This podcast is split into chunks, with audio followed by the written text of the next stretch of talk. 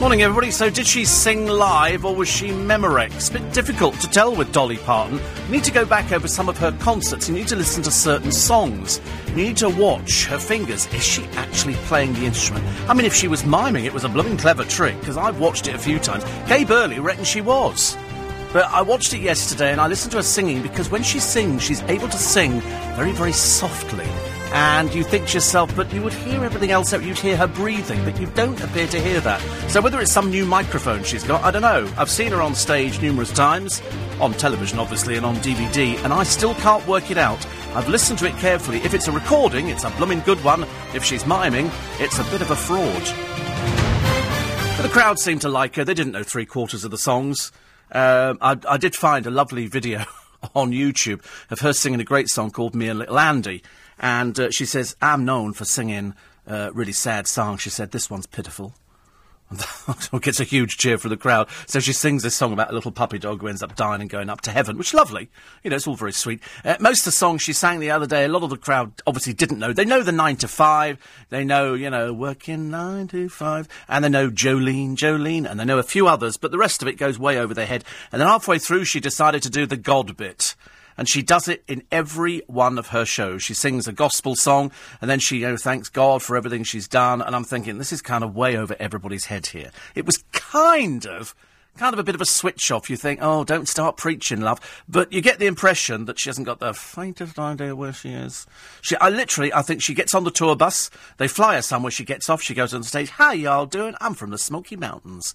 You know, I'm one of 12 children, six girls, six boys. We was just randy people. And uh, then she sell, and she's still got the little cabin, and she's got it in Dollywood. She's an industry. There's no doubt about it. And uh, I loved it. I thought it was absolutely great. And she also pulled the biggest crowd, so that stuck two fingers up to the... Who the God's name wants Metallica? When you've got Dolly Parton. I should imagine the whole the whole genre of Glastonbury changed overnight. It went from being fairly butch heterosexual to rampant queens. I mean, you know, she describes herself, if she'd been born a man, she said, I'd have been a drag queen. And uh, that goes with the hair and everything else. She's 68. 68 is she? Something like that. Whatever it was, it was good. And she packed them out, and as far as the eye could see, they were all there to see what. She, I think because half of them had never had, it, had never had uh, sort of enough of her, and they wanted to see exactly what Dolly Parton was like.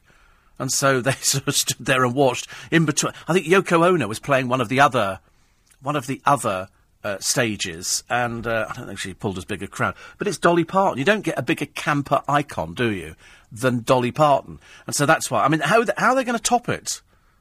Reuniting S Club 7, I suppose. I can't think of anything that would be better than Dolly Parton. But it was, it was an interesting experience. But was she live or was she part Memorex? You know, was she playing all those instruments? Was she playing the violin when you saw her doing it? It kind of looked a bit dodgy to me. But then, I suppose from a distance, you can't really tell. If you were watching on the big screens down there, then you'd have probably thought to yourself, I don't know, it's not syncing up, is it, properly? But that's because of delay. But she makes the front cover of every newspaper. I mean, literally every news. Well, I mean, yes, no, every. In fact, the uh, the Metro are running the advert for the highlight of Glastonbury Dolly Parton Blue Smoke, the best of. But I mean, come on, if you're a Dolly Parton fan, you must have all the blooming hits by now. She makes the front of the Mail. She makes the front of the Express. She makes the front of the Daily Star. She makes the front of the Telegraph. She makes the front of the Eye. She makes the front of the Independent. She makes the front of the Times. She's on everything. Every, I've never known such coverage of a woman wearing a wig trying to look trashy. Wait a minute, Josie. Oh no, Josie Callamy only makes one paper this morning. She only makes the one paper. But I mean, it's amazing, isn't it, that she goes there? I mean, I don't know how much they get paid for Glastonbury. I've really, I've really got no idea at all. But uh, either way, that's what they were expecting. She had a, you know, a tight band behind her. She got a couple of. Se- One of the bloke singers is really irritating. You really want to hold him down in the mud. You really because he's just smarmy. Smarmy would describe him. He sort of plays the Kenny Rogers bit in Islands in the Stream and does a couple of other couple of other bits with her, and you just think to yourself, "You really are getting on my nerves." You know, he comes over as smug. You know, as a, I felt like saying to him, "It's not your show, dear. It's Dolly Parton's show." And uh, she swept up. They'll be delighted. They'll be. cut. I mean, look at this old blooming page inside the mirror, and um, Dolly Parton. There's nothing of her really. I mean, there is nothing of her. Hundred thousand people.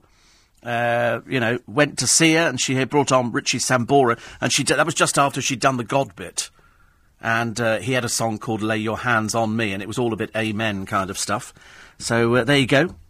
she's uh, she conquered Glastonbury, but already she's gone. In fact, even before the band had finished playing, she'd gone. So the band keep playing, and in fact, if you get the DVD of last time she appeared in London, when I think she was at the O2, you could see her. She walks off stage, hands the microphone to somebody, gets on the tour bus, and it's gone, and the band are still playing for about another five minutes.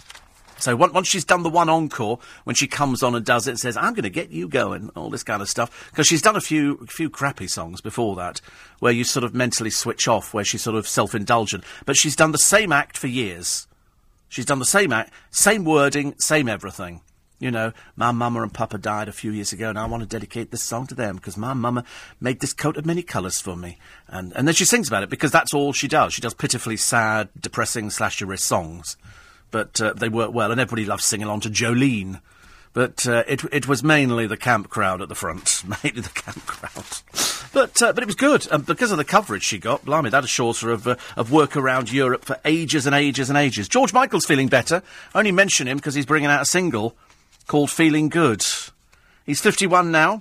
Remember, he collapsed at home in Highgate uh, North London, refused to comment on the reason, but he's battled drug addiction. You'd think people want to tell you, wouldn't they? What's the, ma- what's the matter with you? You know, if I fall ill, I tell people. You know, I don't sort of go, no, don't talk about it. Because the more you don't talk about it, the more it just winds people up and they go, what's the matter with you? Be a man, grow up, you know, tell people what, what's the matter with you. Then people can, can sort of sympathise or, or what. Who knows? Elton John that's the man with a dead hamster on his head. Turned up on all the television programmes yesterday, and he thinks that Jesus would have supported gay priests marrying. I mean, where he gets this from, I've got no idea. The Rocket Man, who's 67, said, if he were alive today, I can't see him as, as the Christian he was and the great person he was, saying this could not happen. He's going to marry David Furnish, his boyfriend, uh, next year. Uh, he's also due to meet Vladimir Putin. Oh, yeah. Wasn't there some rumour about Vladimir Putin's sexuality? Because he spent a lot of time riding horseback with his shirt off and everything, and people were going, it's a little bit homoerotic, I think. Anyway, um, he says, I will see Putin and talk to him. I don't know what good it will do. Well, it won't do much good because he doesn't speak English. You have to sit there with an interpreter. So tell me, why don't you like whoopsies? You know, and, and, and he'll, he'll see what, what the stance is. I mean, it's not the kind of place you want to go to, is it really? But uh, Elton every so often pops up. I thought he was married to David Furnish. I had no idea they weren't married. I was intrigued by things like this, and who's married, who's not. Hmm.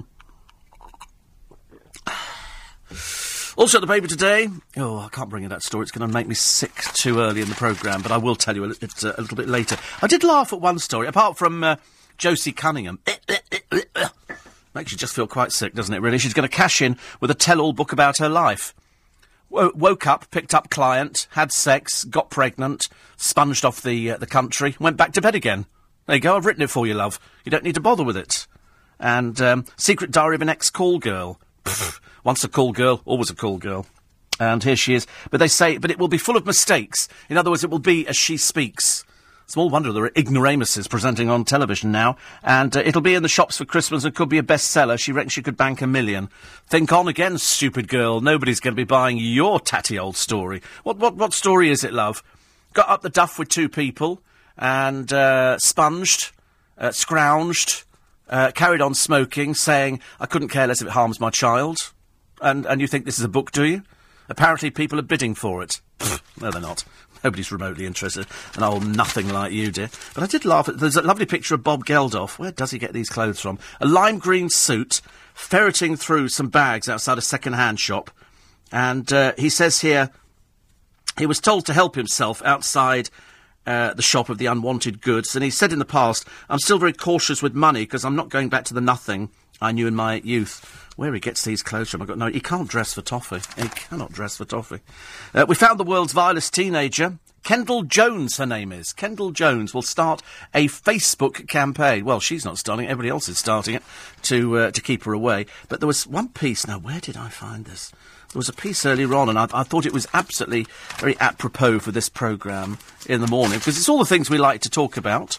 I like the idea of the bomb squad storming a magician's flat, so that was very funny. And uh, there's a picture in uh, The Sun today of what Kelly Brook looks like without her makeup on. Unrecognisable. Unrecognisable. You would never know. If somebody showed you a picture and goes, who's that? You go, I don't know. Josie Cunningham? Kelly Brook. Totally unrecognisable. Uh, she went out without her makeup on, but luckily a photographer. Oh yes, here it is. I found it. I found it. Oh, I'll save it. I'll save it for a moment. Eight four eight five zero. Steve at lbc.co.uk, and we shall weave everything in on the uh, the program. And um, Wait a minute, we have to check all these different things uh, that we get sort of coming in the morning. Sometimes we have to sort of sort them out. Uh, Mark says you come over as smug. Yeah, we don't like you either, pal. Nothing worse than somebody who comes from Stafford who's a bit thick at this time of the morning. Oh, blum. So where is Stafford? Is that near Worcestershire? We had Worcestershire the other day, didn't we? And we went, where in God's name is Worcestershire? Where's Stafford? Where's I love this. We still love you. What, you in a home or something? We still love You're in a secure unit. Love it. Um, did you see Josie Cunningham, says James, in the Sunday Mirror? She's only 23 years old. I know. That's the worrying thing. She's 23 but looks 50. Uh, but there again, that's what smoking does for you. Smoking, as you know, ages you very badly, and God knows. I mean, she looks as if she could be some 60 year old wreck, and she's got a tattoo all over her stomach. It's an attractive look, isn't it? And uh, secondly, why would any man spend a thousand pounds to spend any time with her? She's never earned a thousand pounds. Never, don't ever believe what you read in the newspapers. Nobody would. When all these hookers go, oh, I make a thousand pound a night, what they mean is they might have gone home with a thousand pounds, but that's about a thousand people. That's a pound each. She's not made a thousand pounds from one man.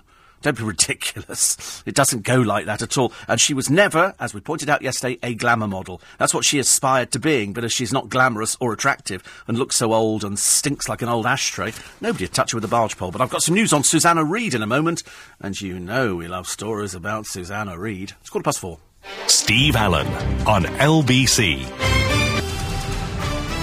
Nick Ferrari, uh, this morning is the first legal challenge is mounted against Michael Gove's truancy fines. Nick will be asking, is anybody behind these changes? Plus, is Prince Charles right about grammar schools? And is it a good thing that from tomorrow workers can request flexible hours? I love the story about this, um, this sort of taking kids out of school. One of them, uh, the, uh, the, the parents quite clearly taking the, taking the Michael.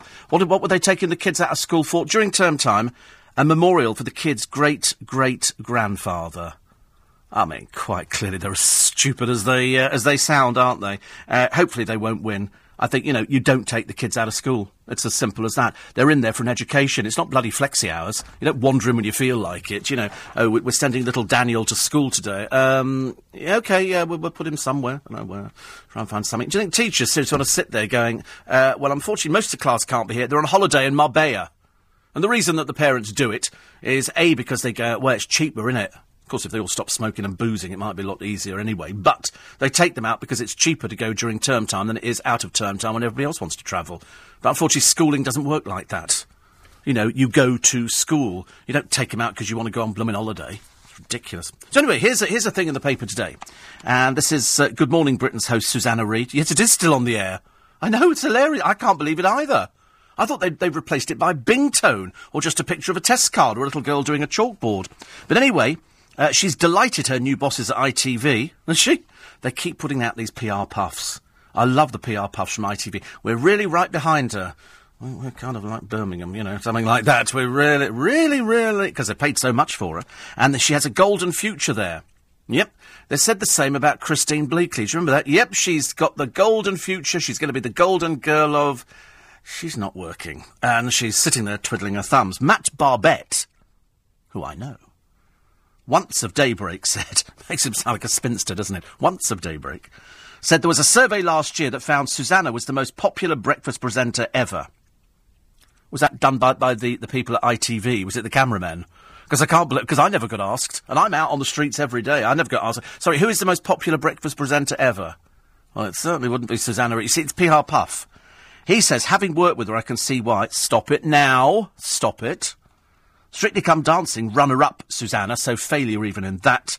Uh, she was hosting the latest revamp of The Breakfast Show. It's been revamped about, what, five times now? Five times. Each time, total disaster. Each time it gets worse and worse and worse. And uh, Matt left a few weeks before it was axed. He's now the face of Five News. He did host, uh, they say, Matt, who co-hosted BBC Breakfast with Susanna on several occasions. Did he?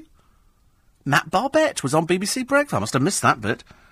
Anyway, he said, uh, whatever she's doing, it's engaging. She's got tons of journalistic experience, and it's great at interviewing people, famous or otherwise. What? I mean, have they paid you, Matt, for this drivel?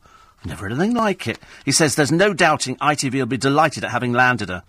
Well, unfortunately, Matt, whichever way you look at it, they're kind of stuck with the old bag, aren't they? They've paid so much for her. What are they going to do? Admit defeat? No, no, no, no. They can't do that. They're stuck with having paid the for having told us she was a million pound a year signing, thinking we'd be impressed by it. Of course, the whole country turned against her, and people are switching off in their droves. Although he does say something very funny because now he's on he's on Five News. He says, "Don't get me wrong, I love doing the daybreak news hour, but I've now got my life back." What he's saying is Susanna Reid does not have a life because he's got his life back. Um, I mean, you know, they're hemorrhaging viewers. The programme is a disaster.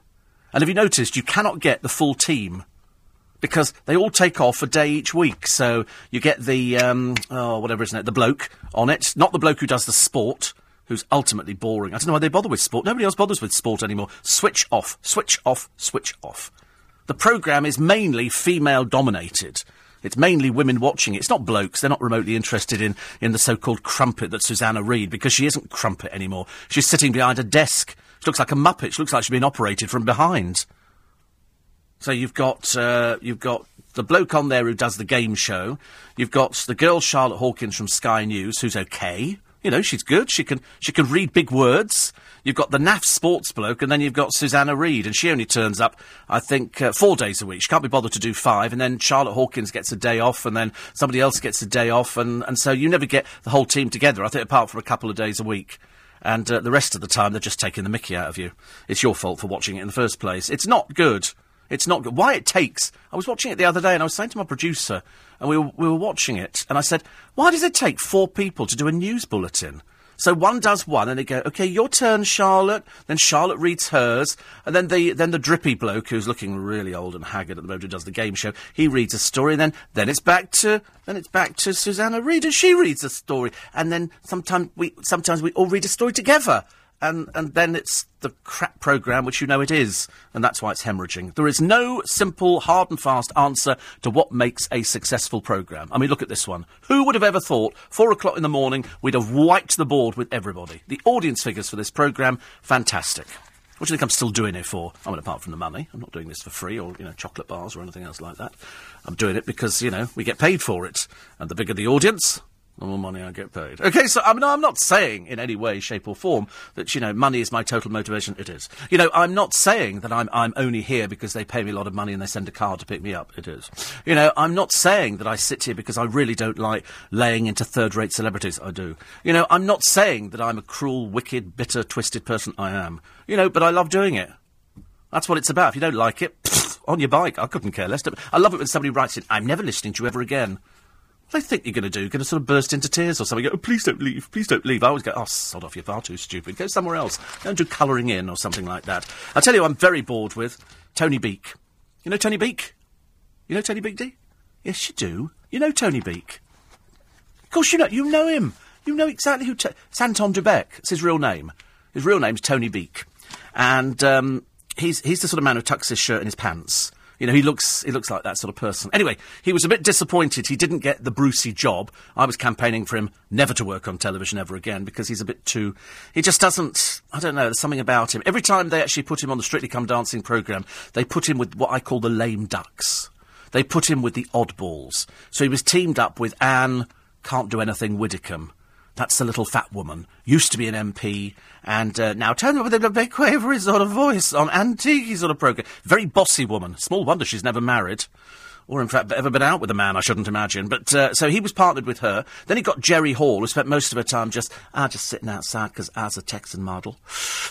and she was smoking her fags outside, pictured all the papers. And then who did he get the last one? The barking mad, the barking mad Nancy Delusional. Yes, Nancy Delusional, who, you remember Nancy, don't you? must remember Nancy. Come on, that old has-been. You know, 'cause I lawyer and men find me irresistible. No, they don't, darling. They look at you as old and haggard. And she was going to do a one-woman show, and then she realised that, you know, I might I have to do work. So I don't do work anymore.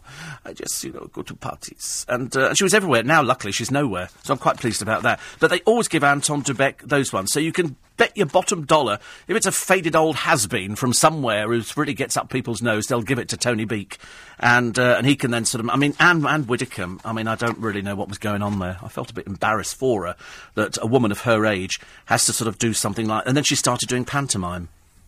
And you know how nasty she can be. She's not the most pleasant of people. You know, it's, a, it's all a little bit fake.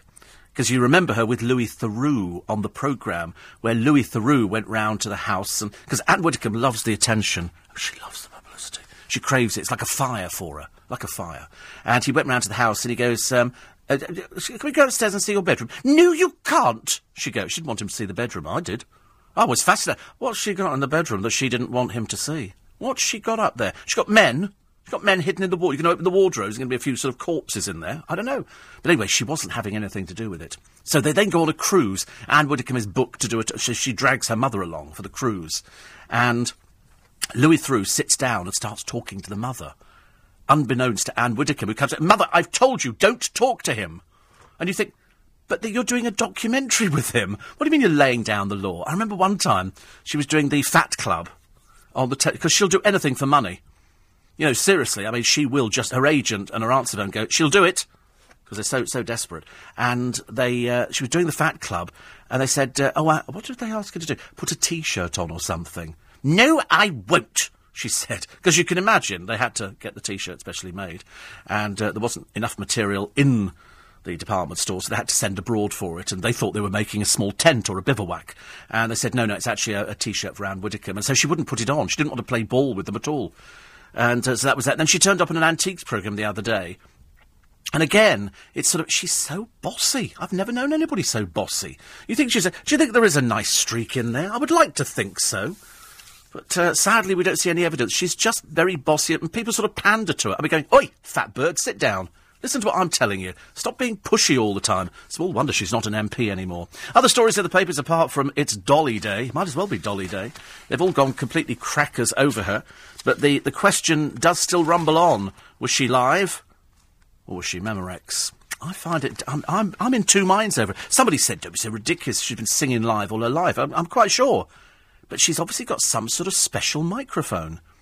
Because if you watch her, watch her singing Coat of Many Colours at Glastonbury. And if you were there, I mean, you, you probably couldn't tell anyway, because let's face it, the Pet Shop Boys play, and they just push a thing on the keyboard and it plays it by itself. It's all pre recorded in there, and he has to sing live along with it. But in the case of Dolly Parton, I mean, she wouldn't be miming, would she? Would, would that be ever? Po- How can you manage that? I don't know.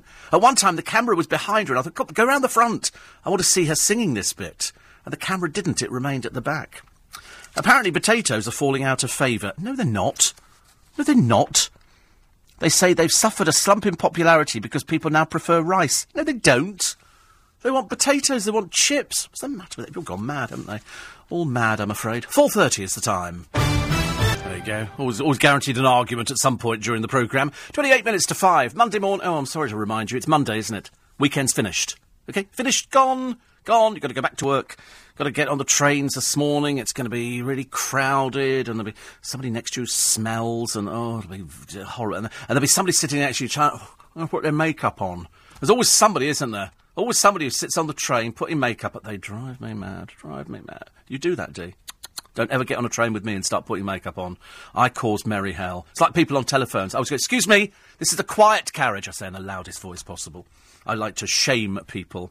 But, uh, but the makeup brigade. I mean, what I want to do once, I want to do like a hidden camera thing. Somebody starts doing their makeup, and I thought I'd then sort of take, take my shoes and socks off and start cutting my toenails in front of them on the seat. See? Equally disgusting.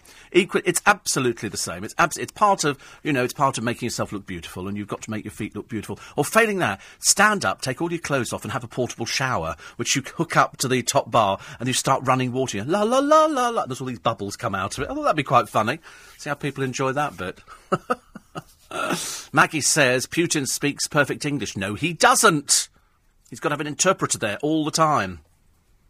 I think he just likes the bloke. I think he just likes him. It's one of those sort of things, isn't it?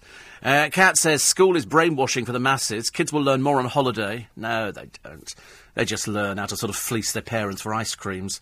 I mean, it's it's just ridiculous, isn't it? I've suddenly realised why the country's in the state it's in. Because if you look at the television, there's people on there presenting programmes who can't even speak English they stumble through some sort of estuary English. We'll go, yeah, what, yeah, like that. And then you think to yourself, nobody's actually going to sort of learn anything at the end of the day. Nobody seems to want an education. We went to the London Transport Museum yesterday, uh, which was very nice. Uh, always enjoy going there because you get a discount if you remember in the shop, a 10% discount in the cafe, and you can go and clamber around trains and buses and stuff like that. And it's full of little kids. And it's great because the kids absolutely love it. They're running around because they can't do any damage to themselves.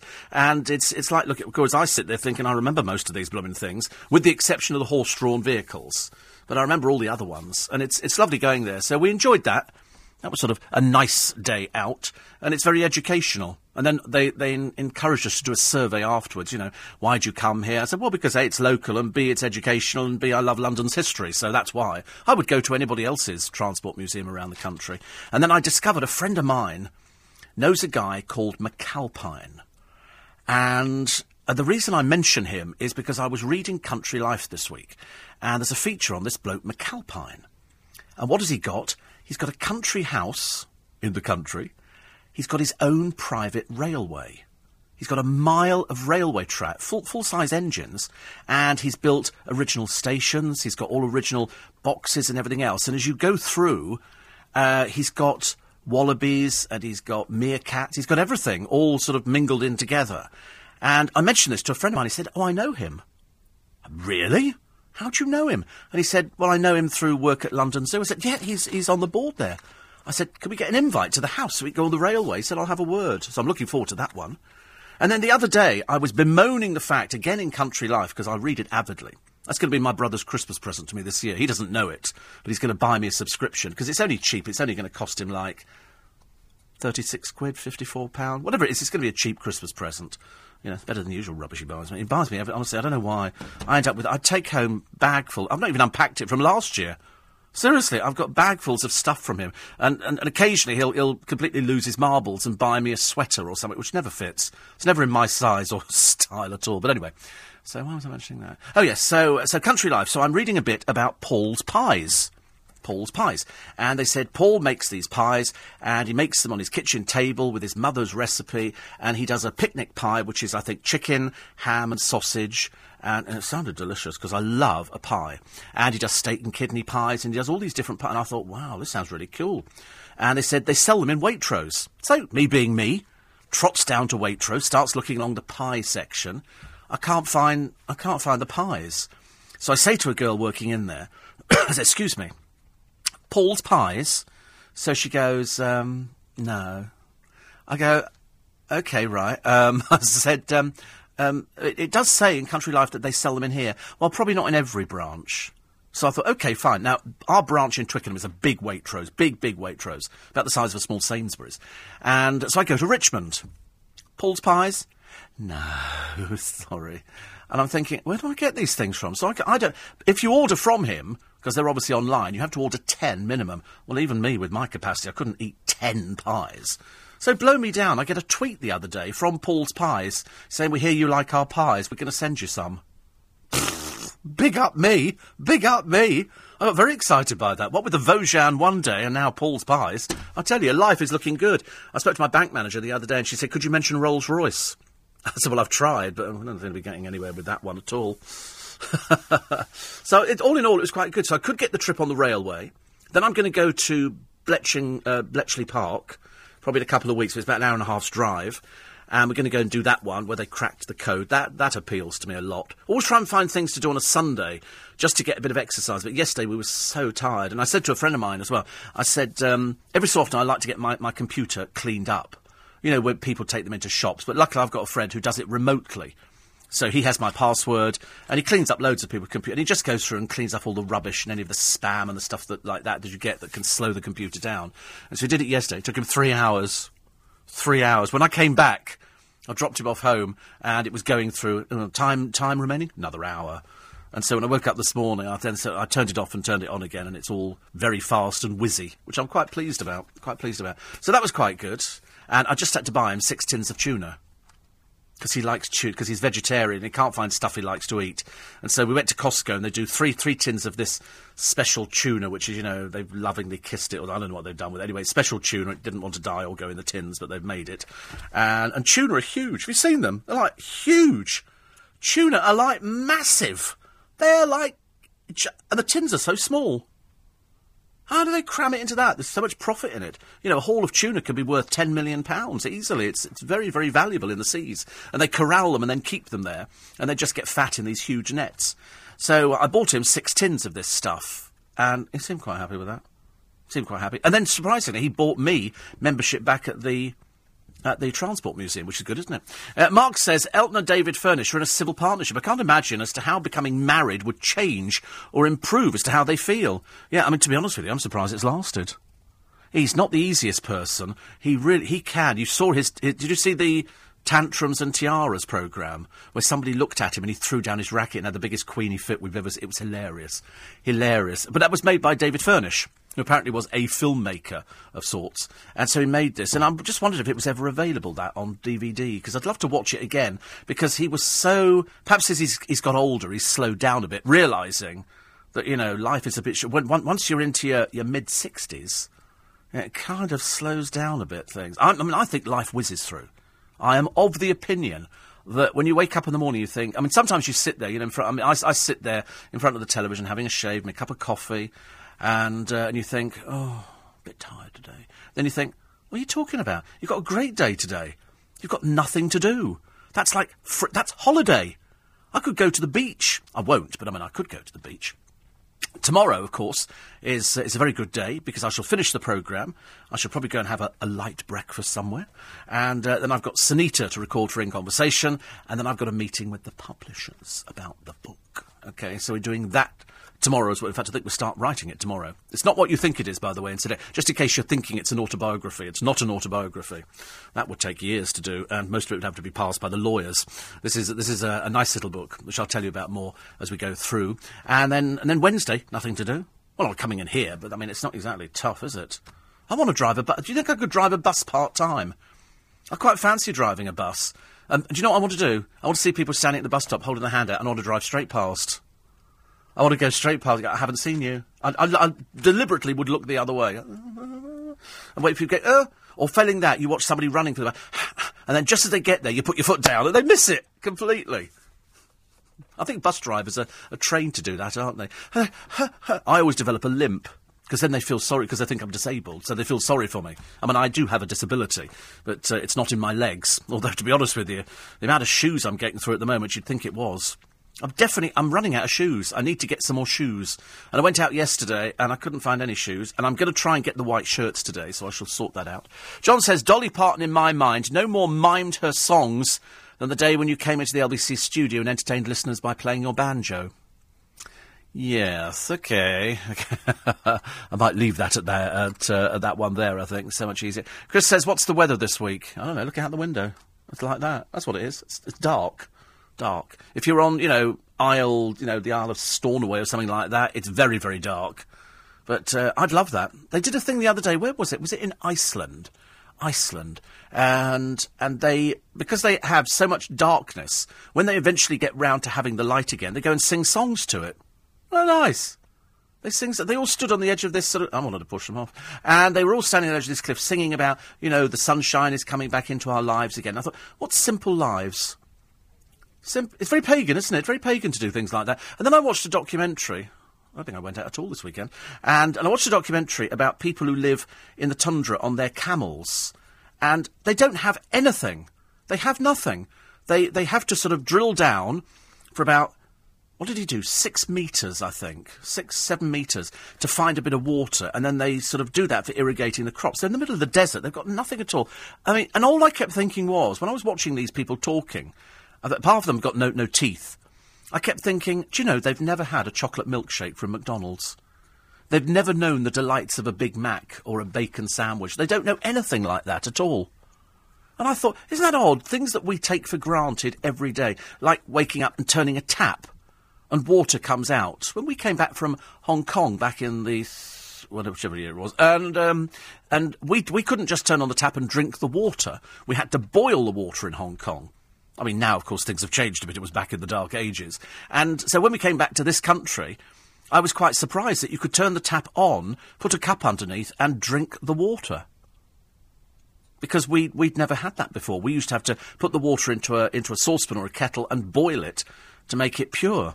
Seems odd, doesn't it, really? All the things that you take for granted. You take for granted the fact that you've, you know, you, you get on a bus. A bus says it will be there at 6.27, and 6.27, there's the bus. Or if it's me, 6.24, and you don't tell anybody. That's why, you know, everything that we take for granted, people in other parts of the world, they've got no idea what we do. They've never tasted chips. They've never tasted McDonald's. Probably just as well, I should imagine. And they- they've never, they've never probably tasted fish and chips. There's all sorts of things. Every morning you wake up, you have a piece of toast. You know, but you put it in a toast. You take the toaster for granted. You take for granted the fact that everybody must have a toaster. No, loads of people haven't got toasters. You know, they've never had butter. They've never had marmalade. They don't know the delights of Cocoa Pops or Sugar Puffs. Everything that you take for granted. All the things that you sort of. You just open the cupboard and there's a tin of beans. They've probably never seen a tin. Everything they have, they grow. They grow it, or they or they feed it, and then they kill it, and then they eat it. It's as simple as that. That's how their life is, and they seem to be perfectly happy. Many of them, because they're working for it. One of the men who drilled the hole, he after he'd actually he'd made a little oasis in the middle of the desert with his palm trees and everything else, which attracted all sorts of wildlife. And he said, he said, it makes me so happy to see the animals coming down to drink the water that I've managed to get from deep down in the desert because nobody's ever dug it up before. And I thought, do you know, simple values. Sim- a bit like this programme. Very simple. Quarter to five. Steve Allen on LBC. Here's Allen on LBC. Morning, everybody. 4.47. Sounds very precise, doesn't it? 4.47, just in case you're catching a train at 5 and you're still in bed. You're not going to make it, okay? You're going to be very late today. But it's Monday. It doesn't matter. You can afford to put your... I will tell you what the weather is in a moment. It's only because I'm looking out the window and it doesn't look too promising, but things can change. Don't forget you can follow me on Twitter, at Steve Allen Show, and I'm verified, at Steve Allen Show. Uh, Steve, we dug up our first Charlotte Spuds of the year yesterday. Superb. Potatoes not out of fashion in my house. And Malcolm says Ben Shepherd on uh, Goodbye Britain always looks as though he's about to doze off. Yes, I think he's he's just like that, isn't he? Just Mind you, to be honest with you, many the time I've dozed off through it.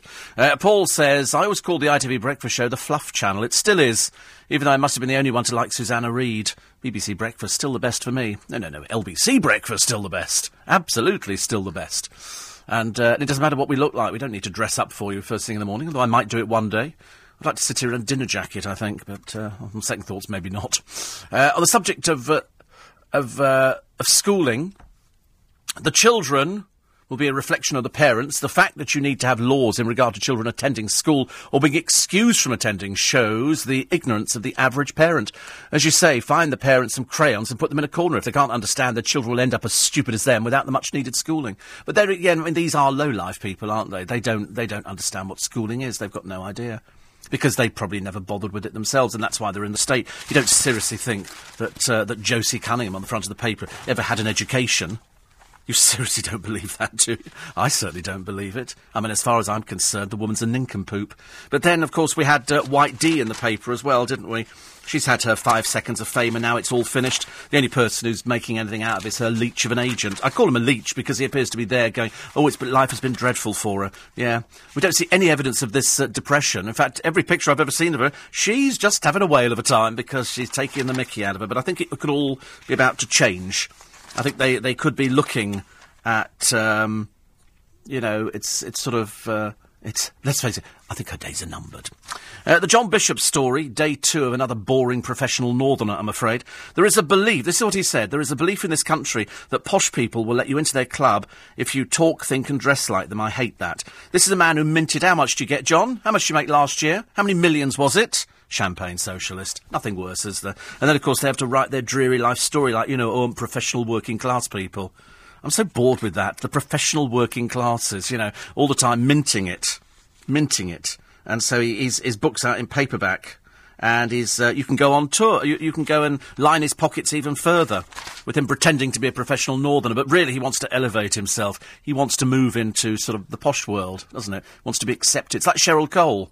But you know damn well she can't hold her own in any conversation at all. Uh, 84850 steve at lbc.co.uk. Karen says, I- I'm always delighted with the comeback you give to these people who text you with horrible comments about the way you... No, only one. Only one. It's the same person. It's not. There's, there's, never any more than one. And they also write to me, and they write to loads of other people. If you actually check people's history when they write in, I can see exactly what they've written to everybody. And in fact, once I've accessed their computer, which is always very popular, uh, you can discover that they just sit at their lonelies. They're lonely. They can't help it. It's not their fault. They don't have any friends, and they don't like other people to be happy. And of course, I thrive on their misery. I, you know, I absolutely thrive on other people's misery. I love it. I absolutely love it. Because I always think to, to myself, if you, if you don't like something, try and be an adult and sort of go and find something else to do, like colouring in or something like that, or go and have a word with your probation officer. I don't really see any purpose of somebody right. Christo was sort of doing gay pride over the weekend, and uh, he was sort of coming in for a barrage of abuse from sort of people going, you know, it says in the Bible and you think to yourself, you know, there's none as unforgiving as the so-called Christian brigade. And they turn out they don't go to church, they don't actually do anything at all. They just think they're being terribly clever, but they're not really. They come over as terribly ignorant, and you know, he, he revels in that. Christo loves it. The more of that, the better. It keeps it fires him up actually because he laughs at them, and uh, same as everybody else does. Oh, by the way, if you're going to Scotland. Going to Scotland today? Anybody in Scotland listening? You know that your new law comes in today, don't you? Uh, and this is the drink drive limit. They're slashing it.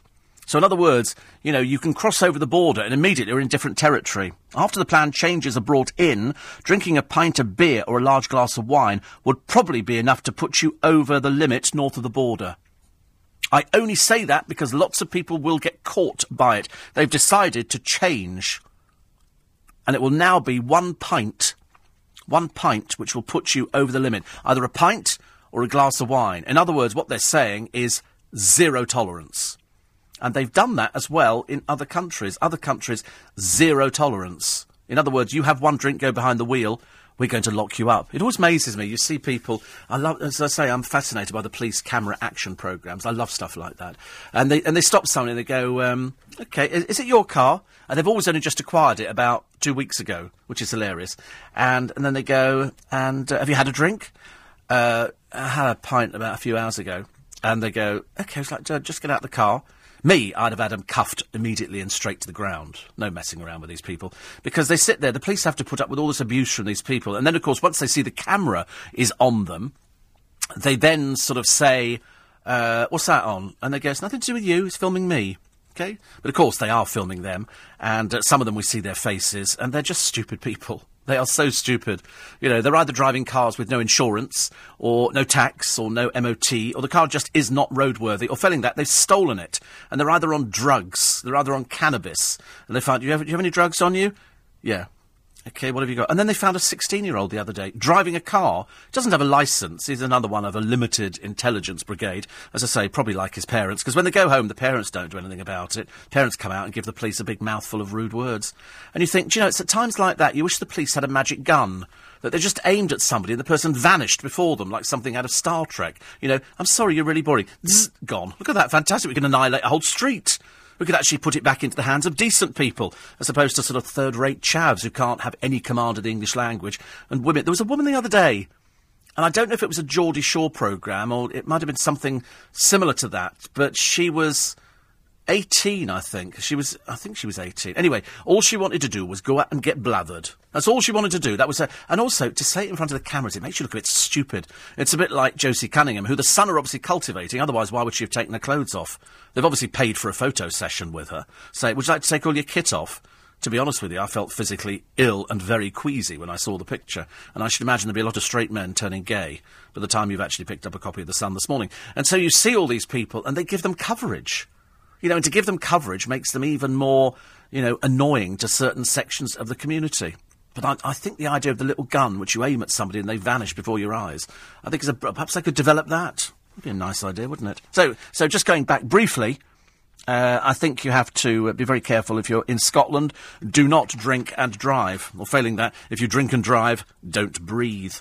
Um, who's this? This is the 3am at Glastonbury, where they've sort of. Um, seen all sorts of. My favourite story from Glastonbury is one we did the other day when Alexa Chung, whoever she is, was walking through somewhere. The security guard challenged her, "Who are you?" So she went, "Who are you?" And I, I still don't know who she is. Is she is she something famous? Steve? Is she? Oh, she's an it girl. Oh right. Oh, she's an it girl. Whatever an it is that the same as a twit girl? Is it one of those ones? She just sort of wanders through and people go, "Who's that?" And they go, "Oh, it's Alexa Chung." And you go, "Who is she?" Oh, nobody knows. I do watch these programmes on the telly. I love, I love programmes on the telly. I love, anyway, so sorry. So it's this girl, and so she's going out, and she tries to get into a club, and they don't want her to go in there. The the, uh, the the bouncers on the door because they, they hold the, the, the magic key, don't they? They didn't want her in there, so she then starts rounding up. She, I'm going to go out and batter him. And I thought, are you particularly thick? And the more I looked, and she was quite, quite thick, quite, quite chunky. I mean, she certainly wasn't a small size, put it that way. She'd obviously been eating at the kebabs and having too many beers and stuff like that. So she's got a cigarette going, and uh, and they won't let her into the club. But then, then the guy she was with went, but they're all over forty in there. You're not going to pull anybody in this club. I thought, is that what people do nowadays? It was in my day, you know, we sort of went out there and we just went out for a dance.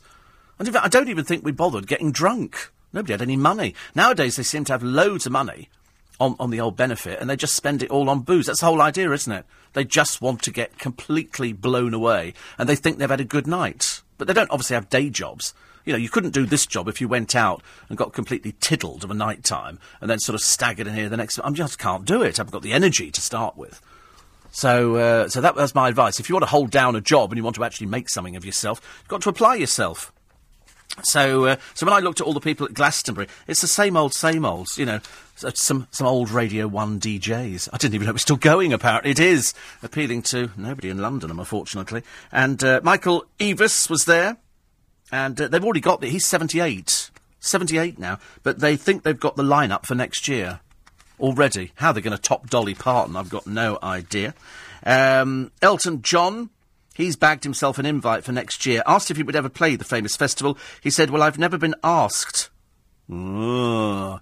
Do you think there's a reason for that? Do you think the demands are a bit too much? Apparently, somebody told me they get about £200,000 for appearing if you're sort of headline. It's not bad, is it? Dolly, but I mean, why, why would Dolly Parton worry about £200,000? I'm sure she doesn't need it. Wouldn't you love to see her bank account? If I worked in a bank, I'd be going through the accounts like they do oh, tomorrow. I'd be finding how much people have got in there. I'd be going, wait a minute, Victoria Beckham. Look at this, look at it. Thirteen pound three and threepence halfpenny. You know, that's that's in her savings account. I'd love to know what people have got in their account. I would love to know how much liquid cash people have got. And I go back to that same old question when they say, "Oh, you know, um, you've got Jordan. She's worth thirty-five to forty million. I don't think she is. I really don't. I think it's overhyped old thing because the poor old soul's having to do deal or no deal. And she doesn't get picked, she just has to stand there with her box open. And uh, so she's going to be going on, on the television just as a fee you know, 200 quid or whatever it happens to be, and you, you think she's just going to be standing there bored out of her mind because she won't, she won't understand what the game is. But luckily for her, it's fairly simple. It's just, okay, Jordan, open your box. Uh, and that's it. And then she, she won't know what to do. And then she'll just sort of stand there staring into the distance. But she'll have as much makeup troweled on her as the entire company of Deal or No Deal. But I don't think she's got 35 or 40 million. I don't understand how she could ever have 35 or 40 million. I really don't. I really don't. She's never written anything, never designed anything. Has anything been a success? Most of her stuff fails. And she had books out. Yeah, but you don't make huge amount from books. You really don't. I know. Um, so we'll have to watch that one with, with great interest. Oh, look, it's a minute to five. Plenty more to come on your uh, second, your first early morning breakfast show of the week, since it's only month in front of wish the time away now. Lisa Aziz is here at 6.30 with the morning news. Glastonbury's organiser Michael Eavis says the last ever festival could be in 2020. Blimey, think he'll live that long? As I say, 78 now, and he reckons that he's actually got the acts in for next year. There is still much talk, I'm afraid, in the papers of Dolly Parton, live or Memorex. I'm erring on the side of caution and saying it was live. I hope. Living costs in the UK said to have risen three times faster than wage increases over the last six years, and certain supermarkets now sell beer cheaper than the water. It's LBC. I'm Steve Allen. It's all next. Morning, everybody. Apparently, Postman got bit 3,300 times last year by dogs. Remember Christo telling that story? He helped that woman who'd collapsed outside a supermarket, and then a dog bit him and she had, uh, had to go to hospital, poor soul. Uh, also, the hunt for the poisoned pen letter writer behind 10 years of terror in a little tiny village. It's like something out of Midsomer Murders, a Georgian market town of Holt. For 10 years now, poisoned pen letters. Not the first time something's happened. And the Muslim group's fury over the sacred symbol in the Jagger Girls perfume ad. Oh, some people, they really need to get a life. It just goes on and on and on. And, uh, and they father in court to test ban on term time holidays, the rebel parents who face jail. All of that and more on LBC. It's interesting, isn't it? When you actually, you know, if, if you are a postman, and uh, to be honest with you, they're out there come rain, come shine. Some of them, some of them push their stuff on a bicycle. Some have got little vans. Some have got little tricycle type things, a bit like you know, the ice cream things of years gone by. And now more and more people, I mean, to be honest with you, I would say that if somebody's got a dog that barks like that, I, if I was a postman, I'm sorry, I'll just throw it in the garden. And sort it out yourself. Why would you want to go there and risk being bitten by some dog? Don't think postmen are paid enough for something like that. Ahead of legislation making it possible to prosecute dog owners for attacks. Oh, that'll be a bit of a first, won't it, in this country? I mean, every day, nine postmen and women are attacked by dogs. Again, these are low lifes. These are people who never got an education. Bit, they've got no control over their children, let alone their animals. And so, what they've said now is uh, they appeal to owners to keep their pets under control, especially if they know their pets have a territorial nature. Well, I'm sorry. I think postmen and women should revolt over this one. I'm I'm backing them to the hilt on this. You know, you you've got sort of a neighbourhood where there's a dangerous dog throws itself at the door. No, I'm sorry, you come and collect your own post. Simple as that. They're under, you know, why would you, you're not paid enough to be attacked by people and their dogs. You're really not. Really not. So, the hunt for the poison pen letter writer. This is a great story. I love things like this because it is like a who done it, but this one's gone on for 10 years. And so far, they've not found the person. Elderly residents of this Georgian market town of Holt, very pretty, have been terrorised by poison pen letters dropping onto their doormats. The chilling letters, which are handwritten and filled with profanities, contain threats for them to leave their homes. So it's obviously somebody who's got a mental illness. Somebody who writes with profanities in, in a letter, they've generally got a sort of mental illness. Fifteen have been posted in the Norfolk town with no clue as to who is responsible or why. Now, that, to me, this signifies somebody from outside the town outside the town. I remember years ago there was a story. I can't. Uh, well, I, I, can tell you about it actually, and it was from somebody who uh, wrote in to uh, to a radio station. Not this one actually, to a radio station, all postmarked Luton. All postmarked Luton. And so what the police did was, and it was the same postbox, which was a bit, bit of a mistake, because the police just mounted a surveillance and they found the person. And it was an elderly person who just wrote profanity to this radio set because they didn't like something that was going on on there, whatever. And it went on for ages. And in the end, the uh, the police arrested them. They were taken to court. They went went to prison, which of course is the best thing. But this one's gone for ten years, and so far nobody's managed to find the person. One extract released by the police. Uh, they say they all appear to have been written by the same person. I mean, to be honest with you, that's just sheer naivety on behalf of the police because you go to a graphologist and you say to them, are these all written by the same person? The graphologist goes, yes, because of this, the, the Y is the same or something like that. Uh, one extract released by the police reads, the longer you leave it, the sooner you will have to vacate the property. But anyway, they've now offered the local newspaper, after 10 years, a bit slow and backward, a £1,000 reward for information. 50 people responded and police have questioned a local man. One resident who asked not to be named said, Whoever is behind it, I hope it ends soon. It's a nasty business and completely out of place in Holt. They're written in blue ink, distinctive, unusually scripted P's appear to have started dropping onto doormats about 10 years ago. See, what the paper should do is show us an extract, because somebody reading the paper will recognise the writing and go, that's how it used to be. Before we had internet emails and before we had tweets and Twittering and Facebook and things like that, people had to write letters. People had to write. So if they didn't like a particular presenter or a particular person on the television, they wrote the letter and you started spotting and they always write in strange colour ink.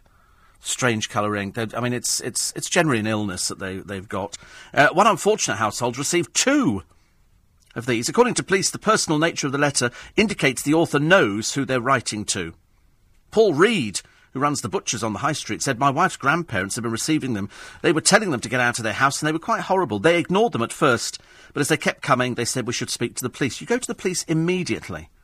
Immediately get anything like this. Somebody writes anything to you, somebody says something to you, you go to the police. You can get them questioned. It's, it's an easy matter, believe you me.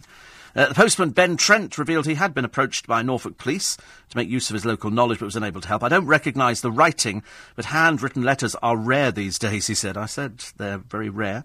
Eric Rees, a handwriting expert with the British Institute of Graphologists, provided a profile of the suspect, saying the person is highly introverted with signs of paranoia and has pent up emotions with difficulty in expressing himself. Yeah, generally mental illness.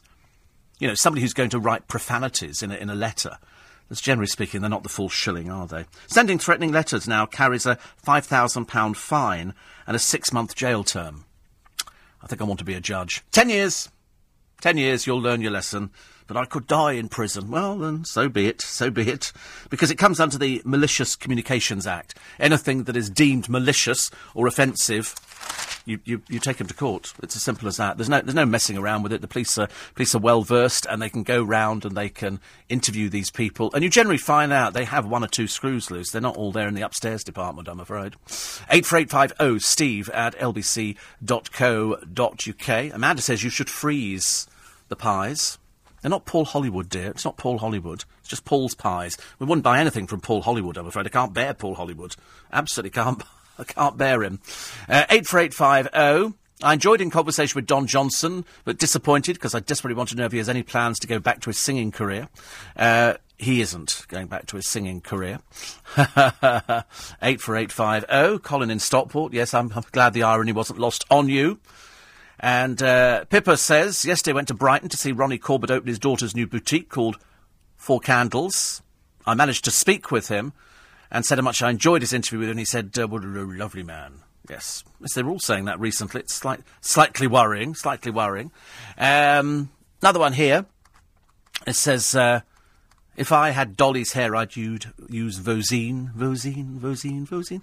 Actually, well, if, if anybody had her hair, because when she goes off stage, she just takes it off and sticks it on a wig stand. Poor soul. uh, Dean had a pigeon down his chimney the other day. Good lord.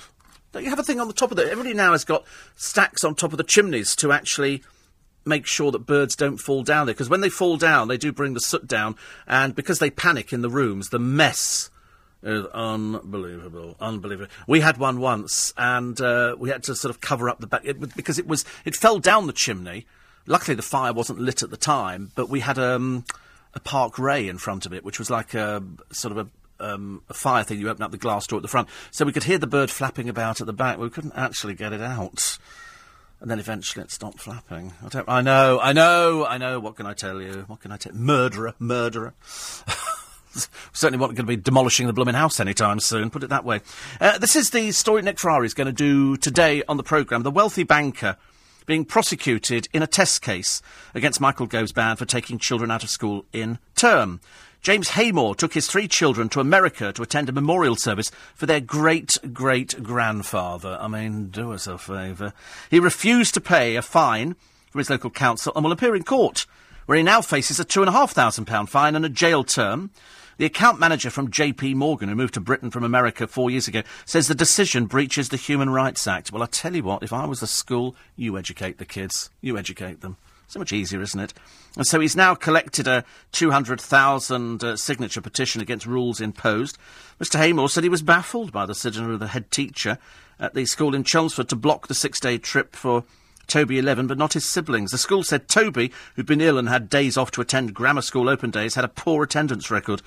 Mr. Haymore pointed out, oh, God, there's nothing worse, is there? Um, sometimes you just want to bang people's head against walls.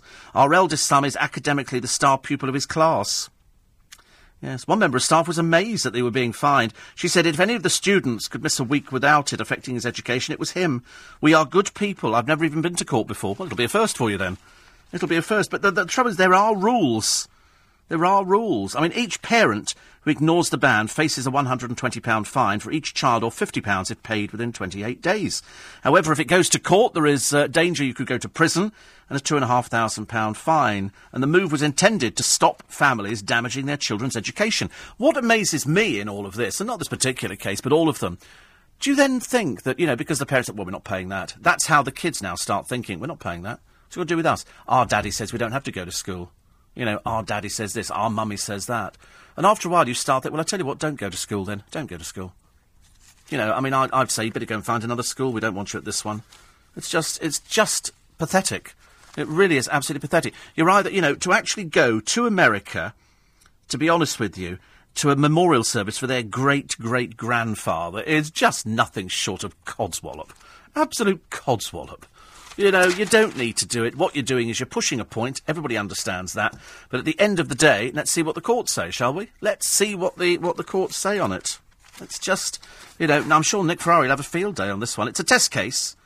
And uh, what they want to do is approve absences in exceptional circumstances. I don't call going to a memorial service for a great great grandfather an exceptional circumstance. Going to a funeral, I can understand, but there again, you don't want kids going to funerals, do they? Because they don't know what it is. What's the point? But it will be interesting, and we shall we shall watch and wait. I love the story. Um, they've done this one before. This is um, a fifty thousand pound designer kitchen. This is a cheap kitchen. Now I can tell you, fifty thousand pounds for a designer kitchen is cheap because I've known people or of people who can spend upwards of three hundred thousand pounds on a kitchen. I mean, to me, it seems like an absolute horrendous waste of money.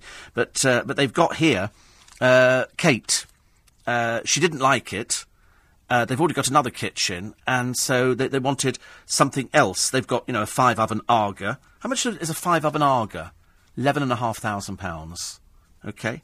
Um, a draining board, two hundred and seventy-five pounds. Dressers and cupboards, £10,000 plus. So when you see kitchens advertised in the magazines and they say you can get all of this here, including the oven all the rest of it, for £2,300, it's flat pack.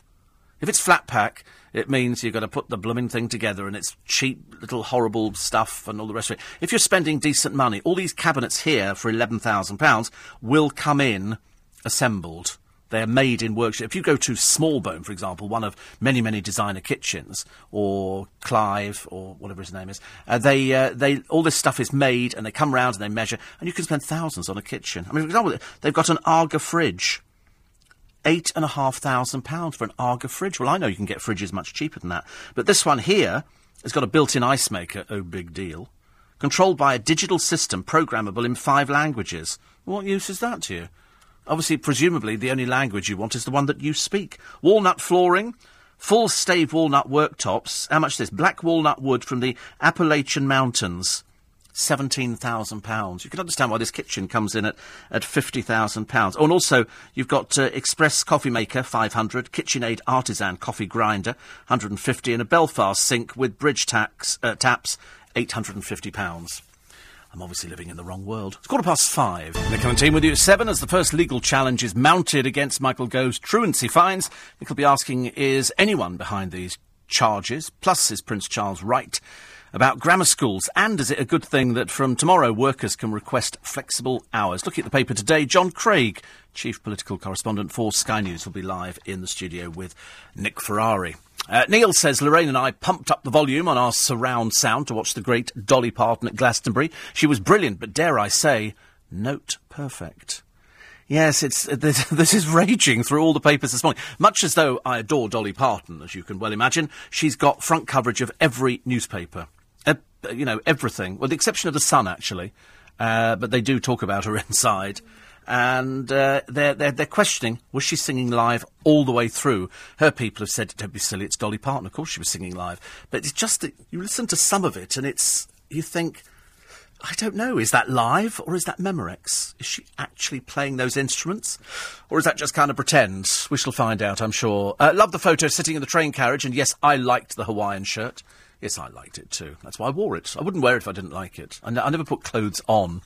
Uh, don't you know that here on the Isle of Stornoway, we have virtually 24 hours of daylight at this time of year.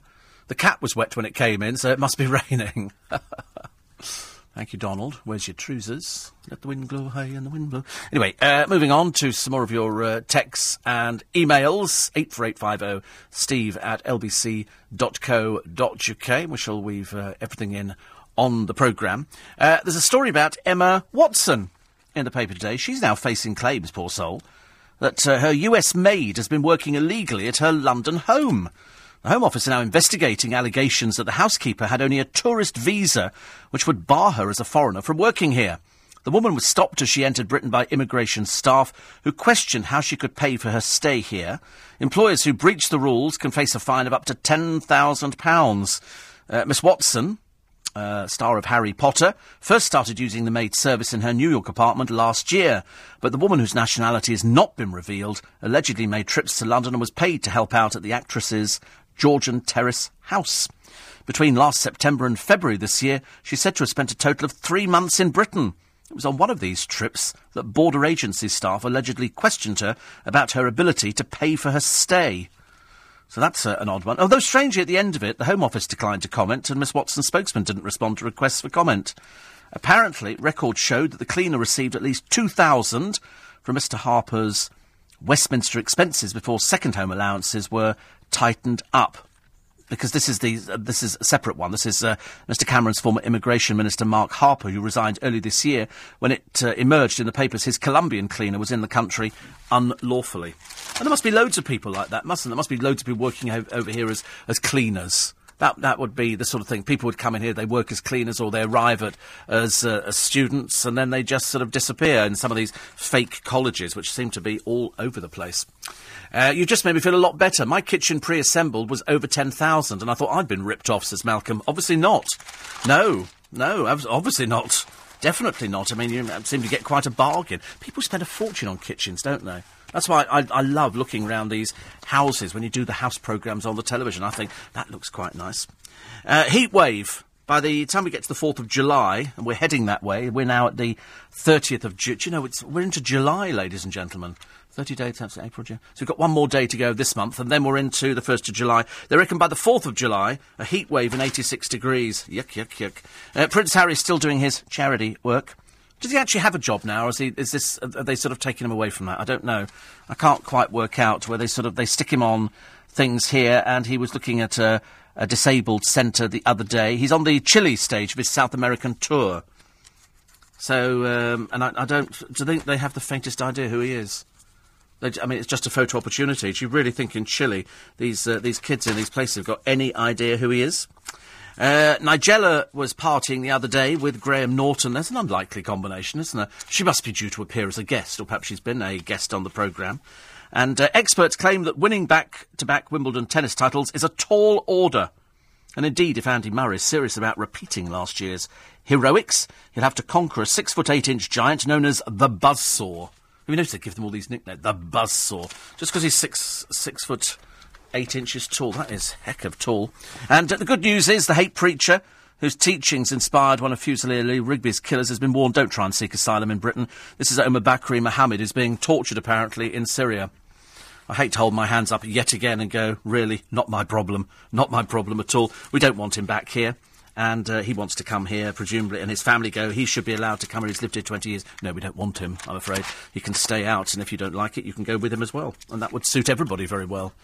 I'm, si- I'm sick to death of people who sort of absolutely pull this country apart and then uh, and then expect to sort of sit back on benefits. There's far too many of these people. What's the taste you relish the most? And of course, at this time of the morning, you're probably getting round to uh, to breakfast. There are certain tastes which you like, the top 10 brands in this country. I've always said most of them must belong to Heinz, don't they, or Birdseye, or somebody like that. It's got to be one of the big companies. We've always said before that nothing tastes like Heinz tomato soup, nothing tastes like Heinz salad cream, nothing tastes. Oh, that's making my mouth water. Nothing tastes like um, HP sauce, nothing tastes like Marmite. Thank God for many of you because you hate it. Uh, number 10, Lurpak butter. I defy anybody to try and identify Lurpak butter. In other words, if you were doing a, a taste test with with crack. Could you tell Lurpak butter? I don't think I can. No, D definitely. Well, I mean, there's no. Ch- why am I not surprised? Um, could you taste Heinz salad cream? Would you know it was Heinz salad cream as opposed to some? No, it's not looking good, is it? Um, Schweppes drinks. Would you? Would you taste Schweppes? No, not those either. Probably no. Um, Cadbury's Dairy Milk Chocolate. Yeah, you could do that one. Okay, and you, but you could definitely identify Cadbury's Dairy Milk Chocolate Oh, really? As opposed to, oh, right, 100% on that one. Ben and Jerry's ice cream? No, see, I wouldn't, it's just ice cream is ice cream. I wouldn't know the, the difference. Jaffa cakes? Yeah, you'd know Jaffa cakes, wouldn't you? Yeah. Definitely Jaffa cakes? No, none of the rest taste, taste the same. Ribena?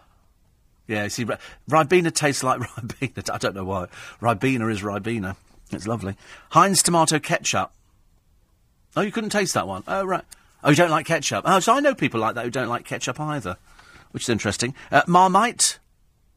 Never, you've never had Marmite? Good Lord. What, your parents couldn't afford it, or what? Was it, why have you never had Marmite?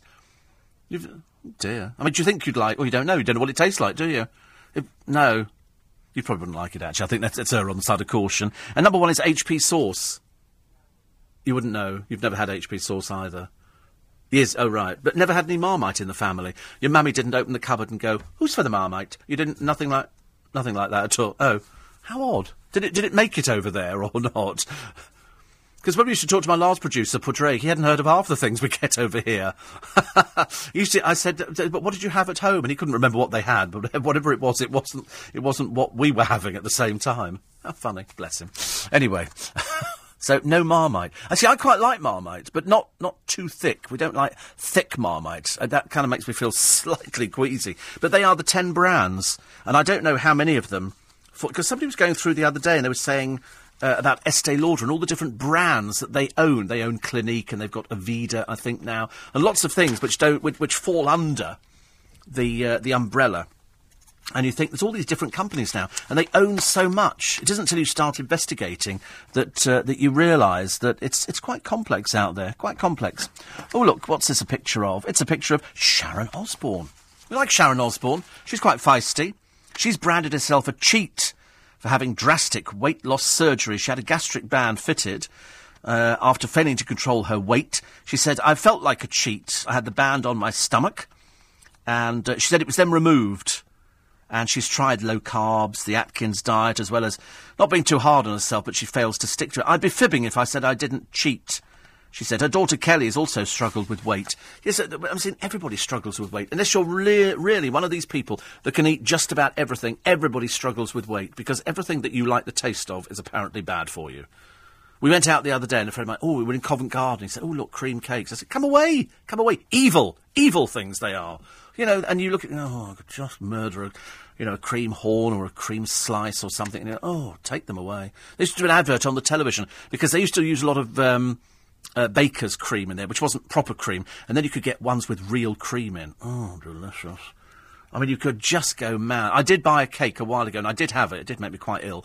And it's like, uh, it was from Greggs which I always think is the student shop. I'm always the oldest one in there.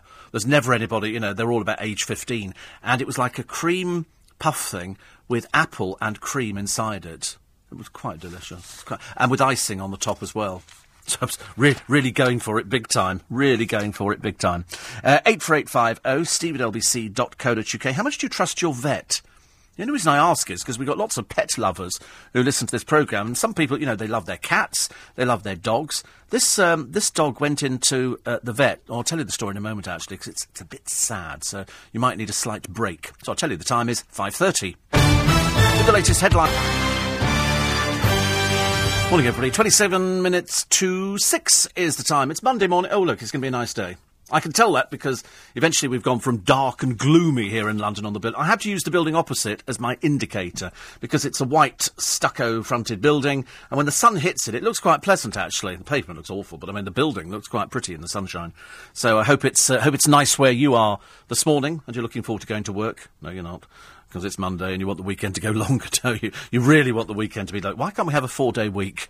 I to like the four day weeks. That was quite good fun. Then you've got three days off, three days to relax and do nothing. So when people say to you, So what did you do this weekend? I went, I slept. I slept. That's always the nice thing. There's that you don't get enough sleep nowadays. And sometimes I was on the phone to a friend of mine last night, and uh, so, what, what, time are you going to bed? And I said, well, I'm going to bed after I finish watching Dolly Parton at Glastonbury, which seemed to go on a lot longer than I thought it did. So here's the sad story of the morning, I'm afraid, for animal lovers everywhere. You will shed a tear over it. They're devastated. Nicholas Murphy took Gunner, who's his Jack Russell, for treatment after tablets failed to deal with a cough. Vet David Denny allegedly asked if the terrier, who's 14, had had enough and then gave him a lethal injection. The dog died because he gave him a lethal injection. Mr. Murphy said, I thought he meant of the cough. And then he gave him the injection. He never asked us anything about the injection, he just put the needle in. I thought it was some sort of antibiotic for the cough, and didn't think much of it till Mr. Dennis said, Where do you want to bury him? So, I mean, so, I'm sorry to laugh at this. So you take your dog in, here he's, you know what dogs are like. So cough, and, and the vet then allegedly says, um, has the terrier had enough? And so he thought he meant of the cough medicine, so he went, yes. So the vet, I mean, you couldn't make this up, could you? The vet gives him a lethal injection, and before the man's very eyes, the dog dies. And then the next thing the vet says to him is, where would you like him buried? I mean, you couldn't make this up. Mr. Murphy says, because um, he lives with his mother and younger brother and sister in Worcester, says, I never got a chance to say goodbye to Gunner. Well, Gunner must have been an equal shock. So here we are, we're at the vet, he's going to look after me. Oh, I'm feeling very tired. You know, I mean, you just, the dog was in a dreadful state. One moment he was being given an injection to help, and then suddenly he was dead. So he's going to make an official complaint. And uh, Mr. Denny was named Pet Plan Equine Vet of the Year, described the incident as an accident. He said, I was told by my receptionist they wanted the dog put down. It was a very old dog, but the whole thing was a genuine mistake, and I have apologised. Can't bring them back, can you? I mean, you think you could give them another injection to start the heart again?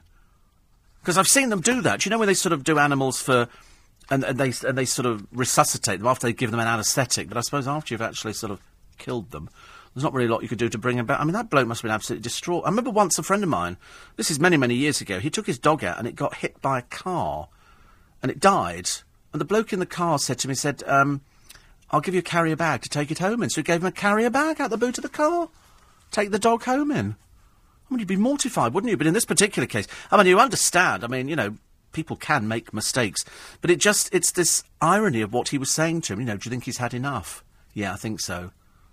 Next thing, lethal injection. While you're standing, never had a chance to say goodbye to poor Gunner, who's now sitting on a cloud with a lot of other dogs who've probably also been in a similar situation, going, I don't want to go to the vet anymore. I don't like it in there. It's not nice. Frightens me.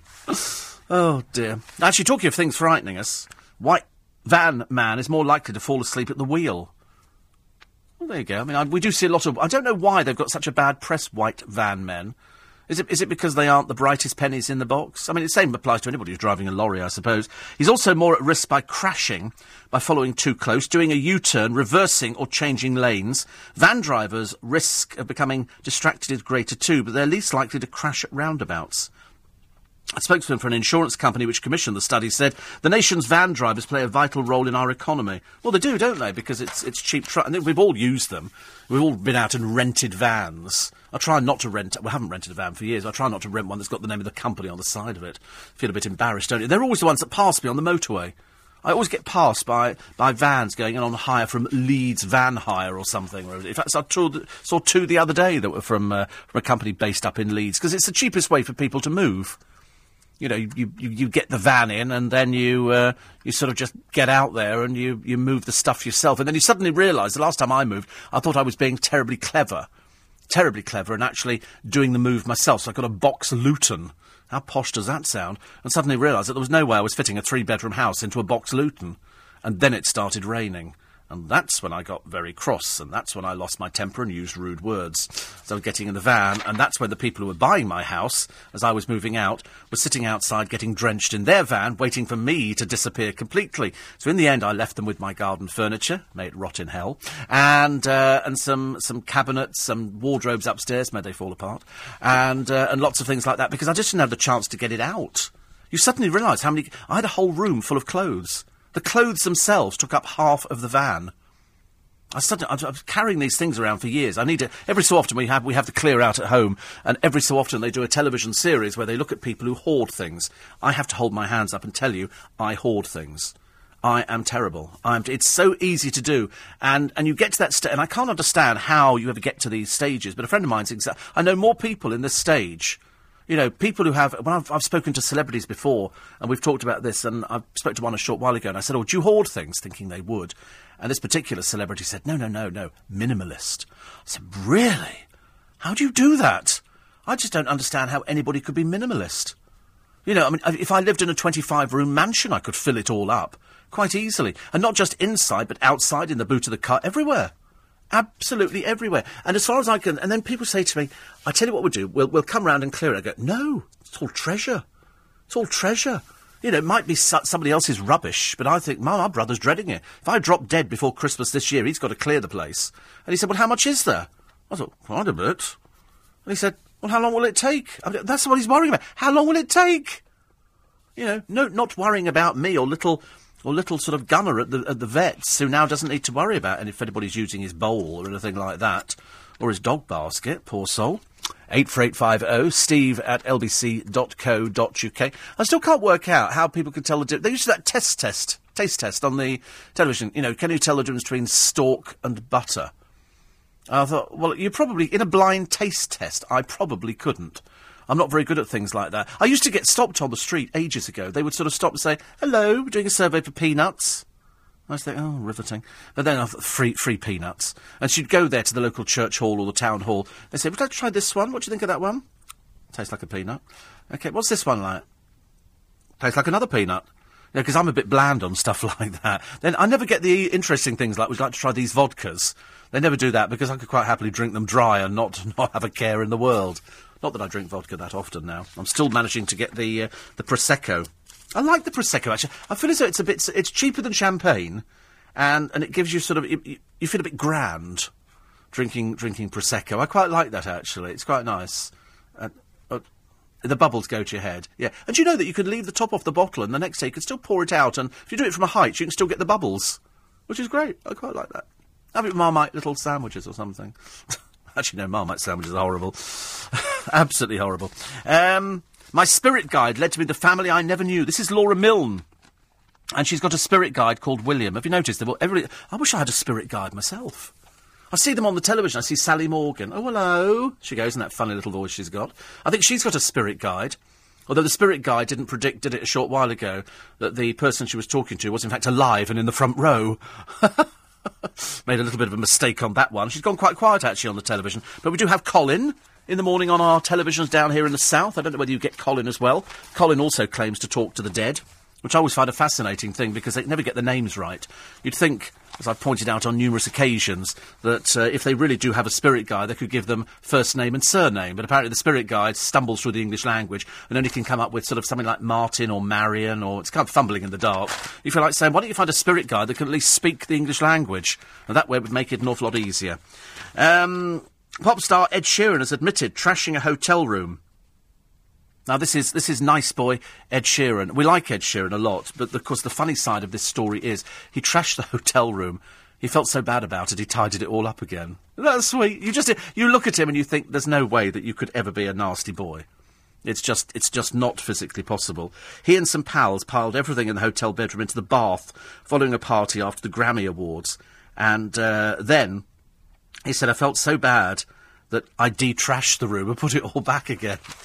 I think that's so good. I think it's such a nice thing because that used to be so rock and roll, wasn't it? Where you would go in and, and trash rooms and do things like that. Nowadays, people don't uh, don't do it. I can't do it actually at all. i have never been that kind of person. I've always wanted to be.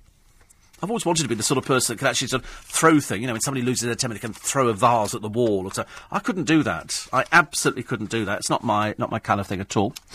Uh, Malaysia Airlines, the missing flight, we're still talking about it. We have no idea where it is. There is no chance of it ever being found. This is MH370. An Australian team say the Boeing 777 suffered a strange power uh, outage earlier in its flight from Kuala Lumpur to Beijing. They believe somebody in the cockpit was trying to shut down vital equipment to avoid radar detection. So uh, they think that somebody, and it can only be the pilot. I mean, it can't be anybody else, can it? I mean, nobody else would have access to this sort of thing here. The Australian report said the Boeing, with 239 people on board, attempted to log onto a satellite three minutes after it was detected by Malaysian military radar. The plane made another log on request six hours later and it's believed to have been caused by the plane running out of fuel and electrical power before apparently crashing in the southern Indian Ocean. So somewhere in the Indian Ocean, this vast this vast expanse of water, there is a plane sitting, uh, and they can't find it. They've got no idea where it is. They've got no idea how it came down. It's just pure guesswork at the moment. Will they ever find it? I don't know. In years to come, let's face it, we found the Titanic. It can't be that difficult to find. They must have been able to sort of pinpoint something and cut the area down. But it is so vast. It literally is looking for a pin in an ocean chance of well, winning the lottery, I suppose, winning the Euro Millions. It's that that difficult to do nowadays. But they now say there is evidence of cockpit tampering, and that would firmly lay the blame at the door of the pilot or the co-pilot. And it looks more likely it's the captain. Looks more likely. But as I say, this is pure guesswork, I'm afraid. Quick time check for you this morning. It's quarter to six. On LBC little bit of rain around later, about some odd showers this afternoon, but generally speaking, Monday dry. Sunny spells away from the southern coast. The cloud will bubble up to give the odd shower here and there. High today about 20 degrees. Tonight the showers should die out, giving a mostly dry night, and tomorrow the rain will die out in the morning. All parts then having a dry and warm day with bright or sunny spells, and Wednesday through Friday dry and warm, sunny spells Wednesday and Thursday, cloudy and breezy on Friday, perhaps with the odd shower. The more you read about this story about poor poor Gunner, the little dog who sort of went into the vet for a cough, and then the vet said, oh, mistakes happen. Which, of course, I mean, he, he's quite right, mistakes do happen. But you would think there would be something in place that would be a little bit more than the receptionist. The, uh, the, vet here says the receptionist said that, um, that they wanted the dog put down. You would think. He said, I was told by my receptionist they wanted the dog put down. It was an accident, a breakdown of trust. I mean, should there not be something else? I mean, can you just administer a, um, an injection to a dog without saying to them, would you like to say goodbye? Or some or signing a consent form. I don't know. Is it just easy to put animals down in surgeries? I mean, he seems a little bit dismissive, the vet, when this sort of they didn't know what he was talking about. And even even the guy himself says he's never he never asked us anything about the injection. He just put the needle in. There was no consent form, no no permission. And then when he said, "Do you want the dog buried here? Do you want to take it home?"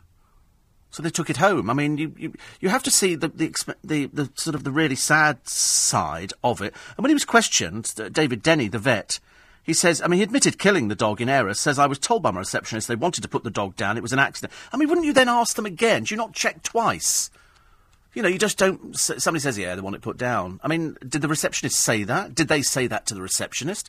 Well, you know, should there not be a form? We'd, we'd like the animal put down, and you sign this consent form here, and they do it. Otherwise, they just hand these injections out willy nilly.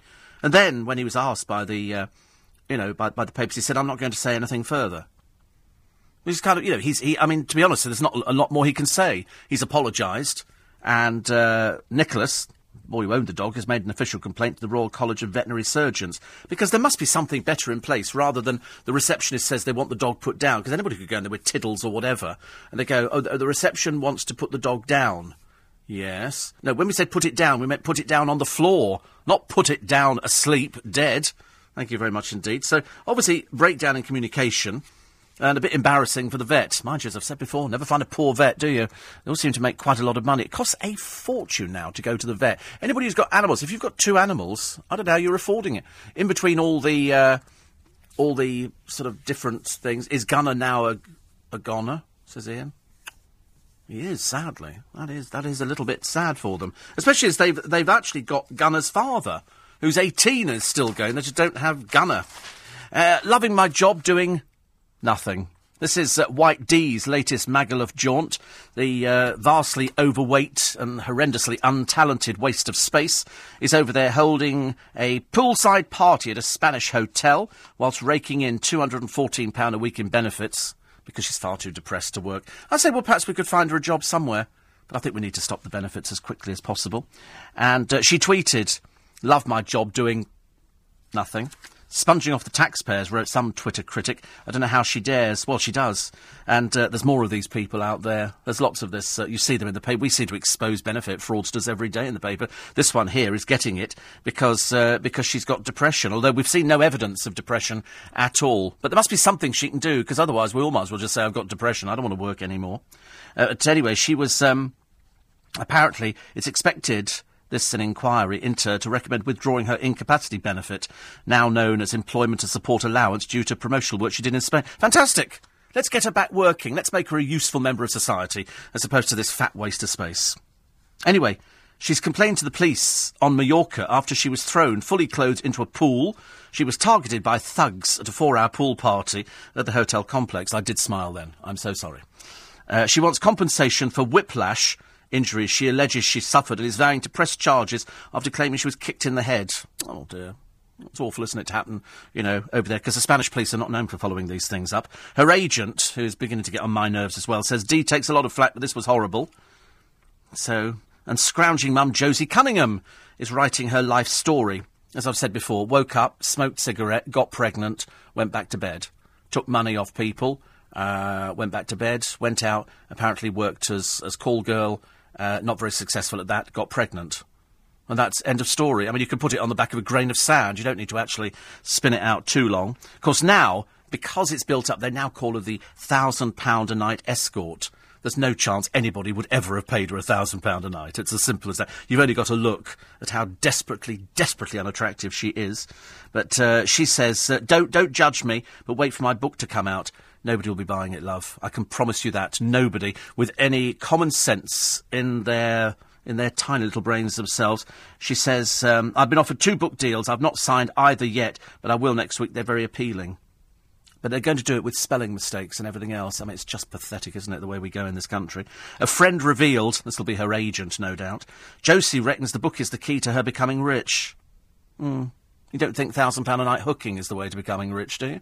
Perhaps just another child. As I say, yesterday she said she couldn't care less in one of the Sunday papers whether or not the smoking harmed her baby. I did actually then appeal to social services, get off your fat bottoms and get out there and do something about this poor child who's coming into a relationship with a woman who's got two children already and who quite clearly can't even bring those up.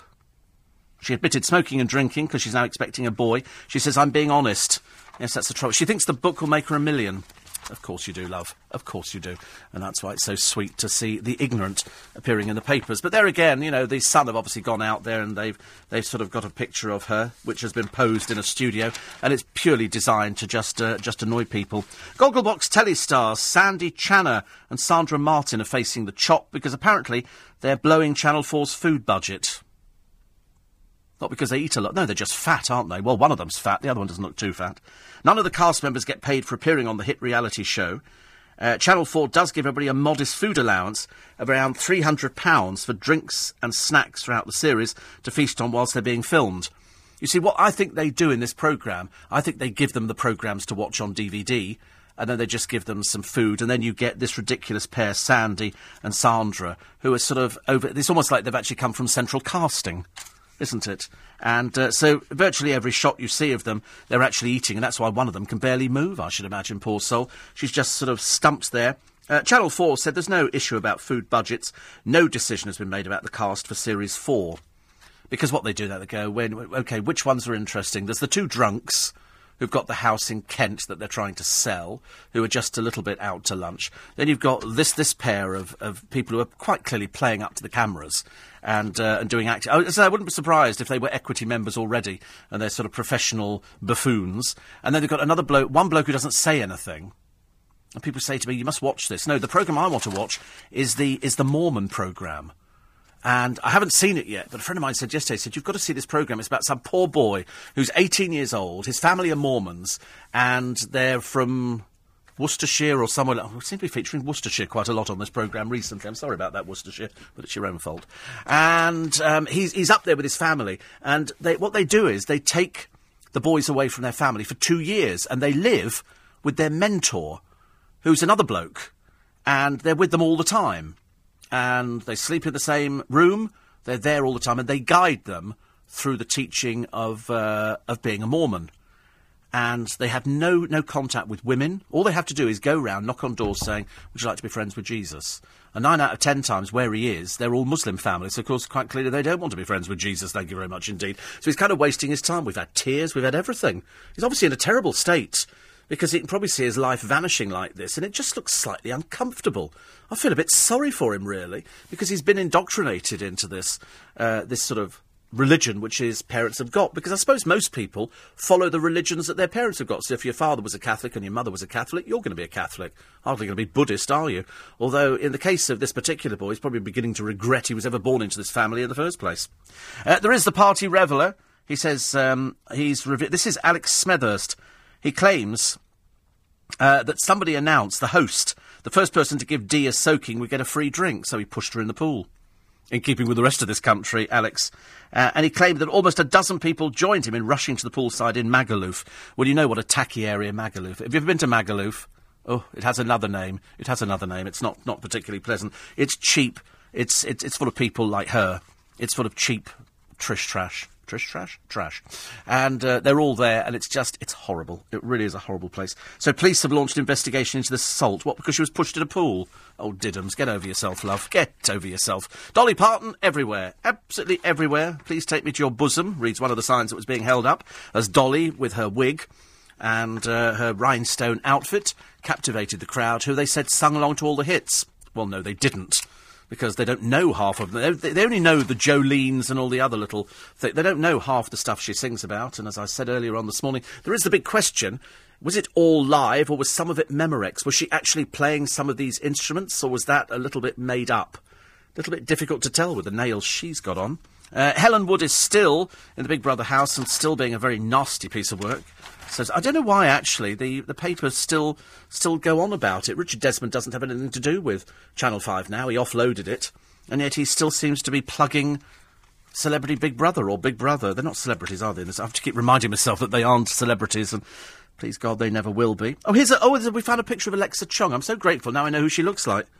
Very bland and boring, isn't she? She's not, a, not the most exciting person in the world. And uh, she must be the only person for miles who managed to stay looking fresh. She's 30, but puffing on a cigarette, so she probably stinks like an old ashtray, poor soul. But uh, she's, uh, she's in the papers for today. Plenty more to come on your Monday early morning breakfast show. I'm here till 6.30 till we hand over to Lisa Aziz with the morning news for today. The, the Guardian says Labour will pledge tax breaks for businesses to try and lure investigate, uh, investigators, investors back to Britain. Prince's battle with grammar schools, the headline in The Telegraph, which claims Prince Charles has lobbied ministers over the issue. The Financial Times reports the German finance minister has vowed to do all he can to keep the UK in the EU. And we take all your texts and emails. Morning, everybody. So, after the sad story of the dog who's now a goner, poor little soul, we shall wait to see what the outcome of that is. But no bringing them back, is there, I'm afraid? We'll go through the front pages of the papers. It's Dolly Day everywhere. The papers have gone absolutely crackers for her. Crackers. You might never see her like ever again down at Glastonbury. They seem to have changed the uh, the goalpost there. Scally, good morning. Thank you very much indeed. Nice to hear from you. Oh, I've got a book about Whitechapel and Stepney as well. It's one of those books where if you live in a particular area of London or Glasgow or Birmingham, it's nice when somebody does photo books and then they can you can have a look back at your own area. You should be interested in where you live because uh, it'll, it'll make it more interesting for you, as opposed to just going, this is the front door, this is me closing it, this is the kebab shop. There is more to life. All of that and more on the programme this morning. Uh, the man in the Daily Star on why I dunked White Dee, the ridiculous excuse for a person. But there again, we seem to have quite a few of them now, don't we? Uh, Elton John says Jesus would let gay clergy wed. Just guaranteed to inflame just about everybody, I should imagine. And, um, and why was this one? Oh, it's Prince Harry again. I can't quite work out. Prince Harry's on a tour of Chile for some reason. And he's there uh, just having a photo opportunity. Doesn't actually appear to. I thought I couldn't remember whether he was in the forces or whether he came out of them. Fans go mud for it, but did Dolly diddless? Her vocals didn't quite seem as well polished. When in fact, I thought actually her vocals were perfect, absolutely perfect, spot on. Music fans were saying, is she miming it? While others, convinced she was faking it, tweeted, Dolly is miming the singing and playing instruments too. Shameful at Glastonbury. Kay Burley accused the 68 year old singer, tweeting, Oh, Dolly is miming, how disappointing. You see, I mean, she seemingly does uh, this sort of out of breath singing where she sings like a little you know, giddy up, Charlie horse gone to the moon.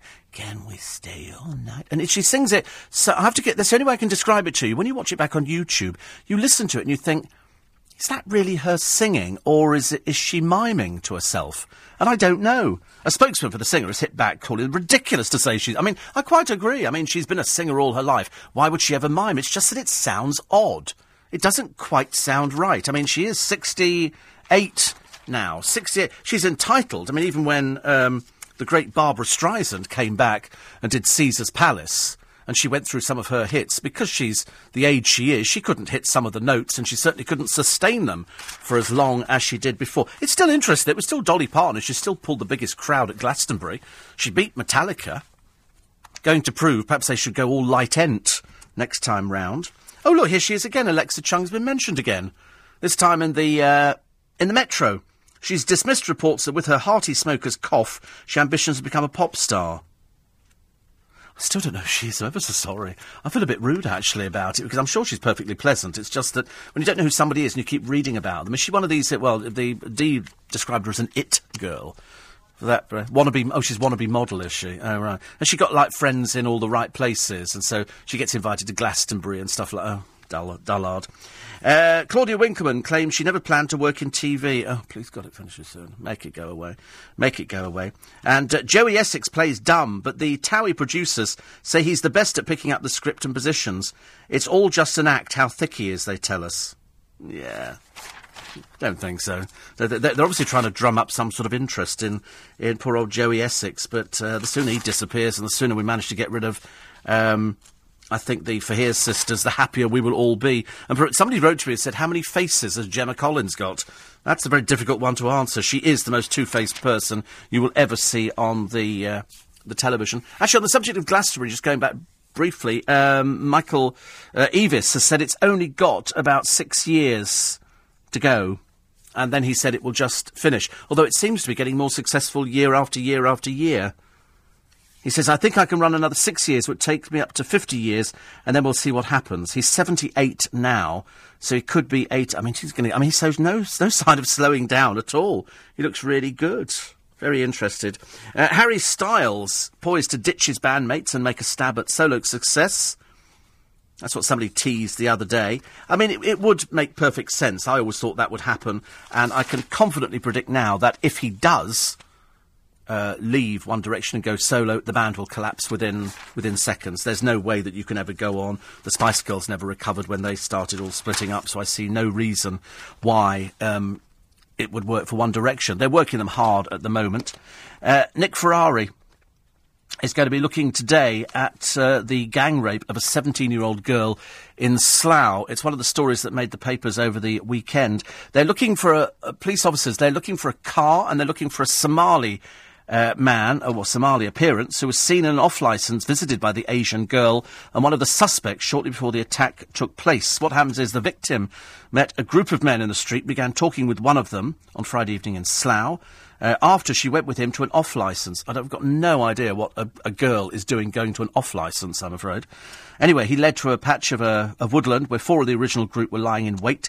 Several of them then raped the girl, who's being looked after by specialist officers and uh, they're now looking uh, for their car, a small silver car, ahead of the attack in the Chalvey area of Slough. The men were all Asian, uh, in their twenties.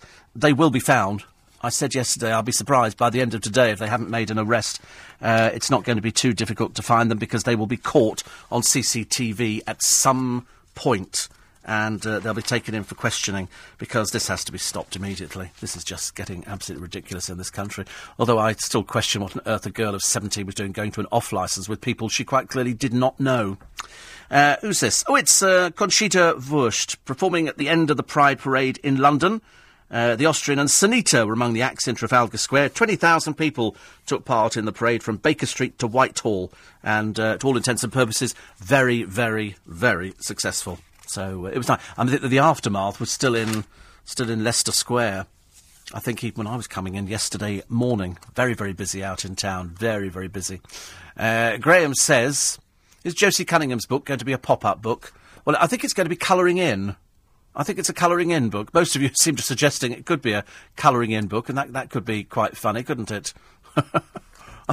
I mean, to be honest with you, nobody would be buying it. It's absolutely ridiculous. What they try to do is, as usual with these things, they sort of make up some sort of story, and then they try and get the publisher interested so she can make some sort of money out of it. But uh, I don't see any uh, any hope for it whatsoever. But there again, that's just me probably being very bitter. But I hate people who don't work for a living and uh, and say things like "I'll abort my baby" to get uh, to get a job on television. It's not good enough. Uh, front of the uh, the Daily Express today: how to get a bigger pension payout, the simple way to boost your income.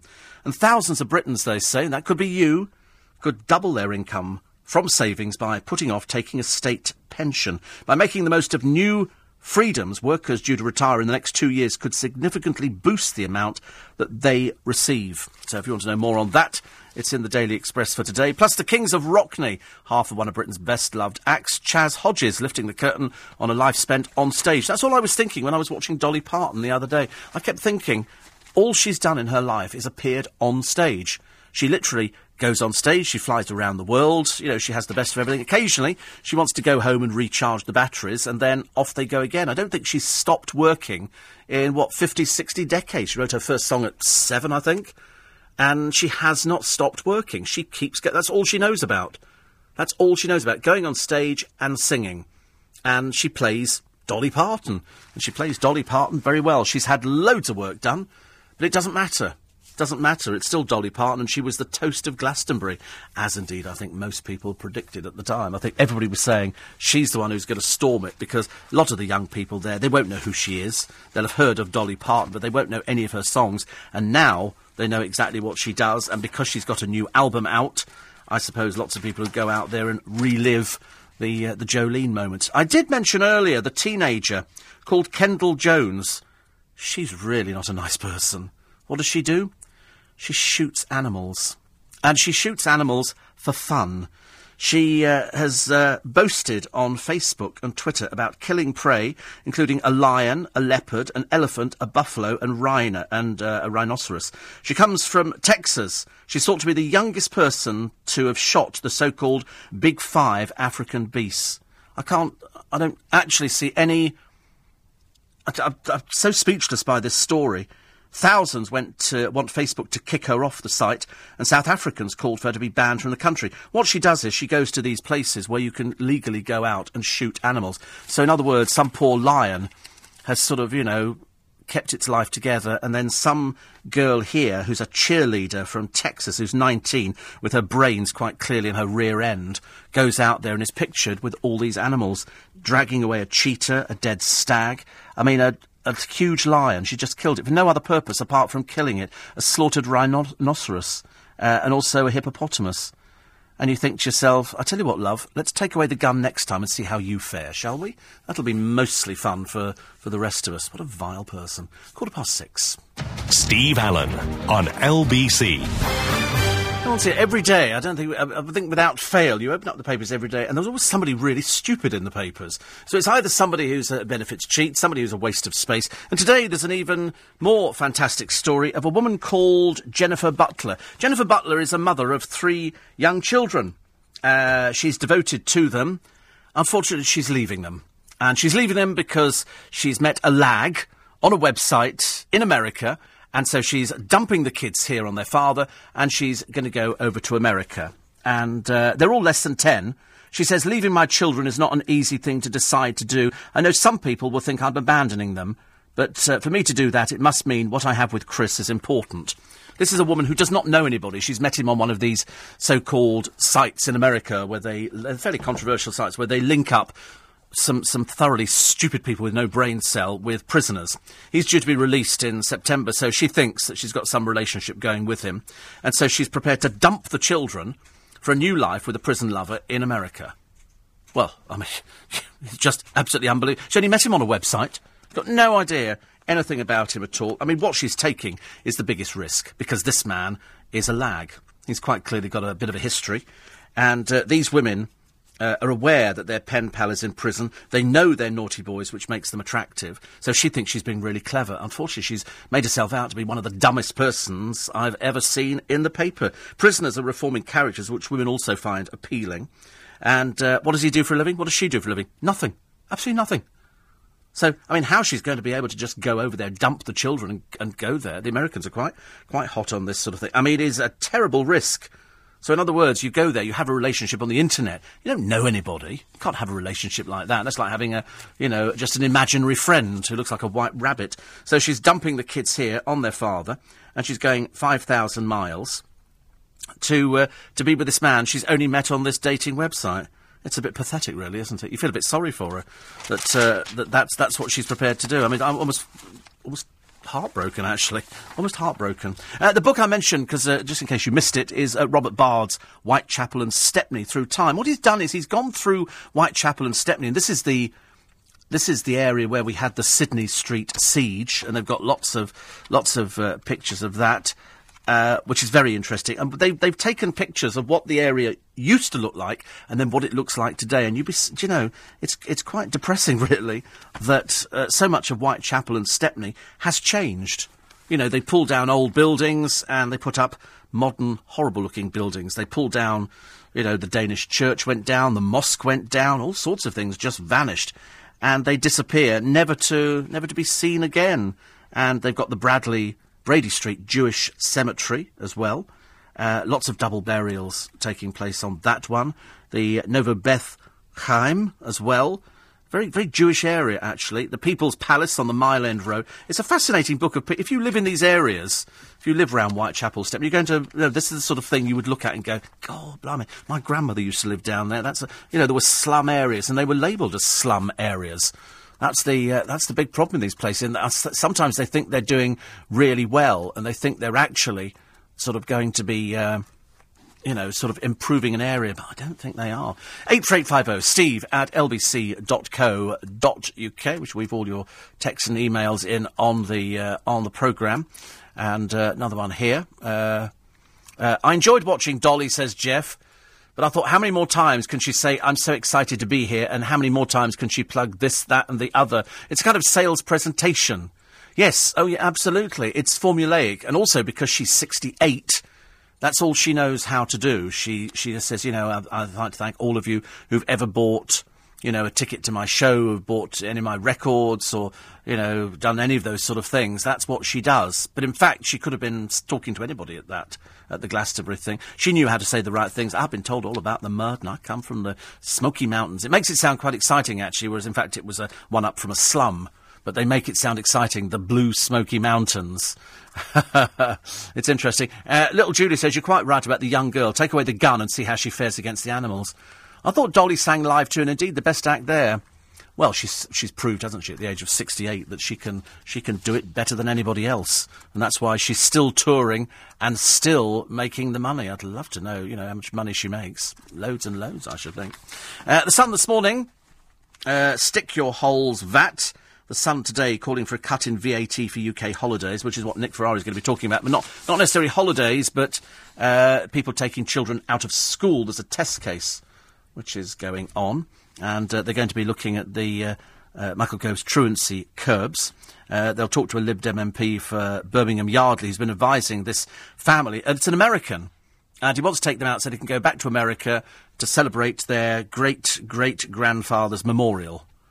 I mean, to be honest with you, I don't really know why we bother having schools. Perhaps, perhaps just privately educated people would be so much easier, wouldn't it? But uh, that's going to be interesting. We shall uh, we shall find out just where Nick Ferrari sits on that one. The Sun on the front page. Forget Demi. Here's Gimme More. Scrounger Josie goes nude. Does make you feel slightly queasy, I'm afraid. And uh, unfortunately, she looks nothing like Demi Moore, but she now started believing the publicity, which is purely thanks to the Sun newspaper. Daily Mail today. Uh, student loan firms Wonga Tactics, the firm that administers student loans, has been accused of using Wonga tactics to threaten graduates struggling to keep up with repayments. Letters sent in the name of a non-existent firm, Smith, Lawson and Company, adopted the same intimidating language as genuine debt collection agencies. It emerged last night that the student loans company has sent out thousands of the letters since 2005. It said Smith Lawson was a cost saving exercise, but there were fresh calls from consumer groups for a police inquiry into the tactics. Daily Express this morning, Leo McKinstry is talking about uh, Germany controlling the EU. We've got to get out now. Uh, Daily Mirror, hello Dolly. Everybody seems to love Dolly. I've never known so many people absolutely love uh, love Dolly. And uh, struggling families fear they'll lose their homes after a rich Tories firm bought 90 flats and immediately hiked the rents. Telegraph this morning. Uh, Rupert Everett, offer me a line of coke and I take it. Wow. And Cameron says I can still do business with Juncker.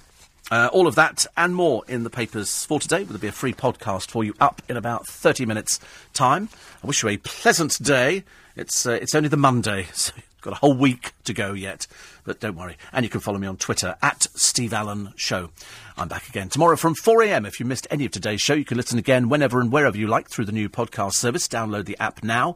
Later on LBC, Nick Ferrari is here from 7am. But next, it's Lisa Aziz with the morning news.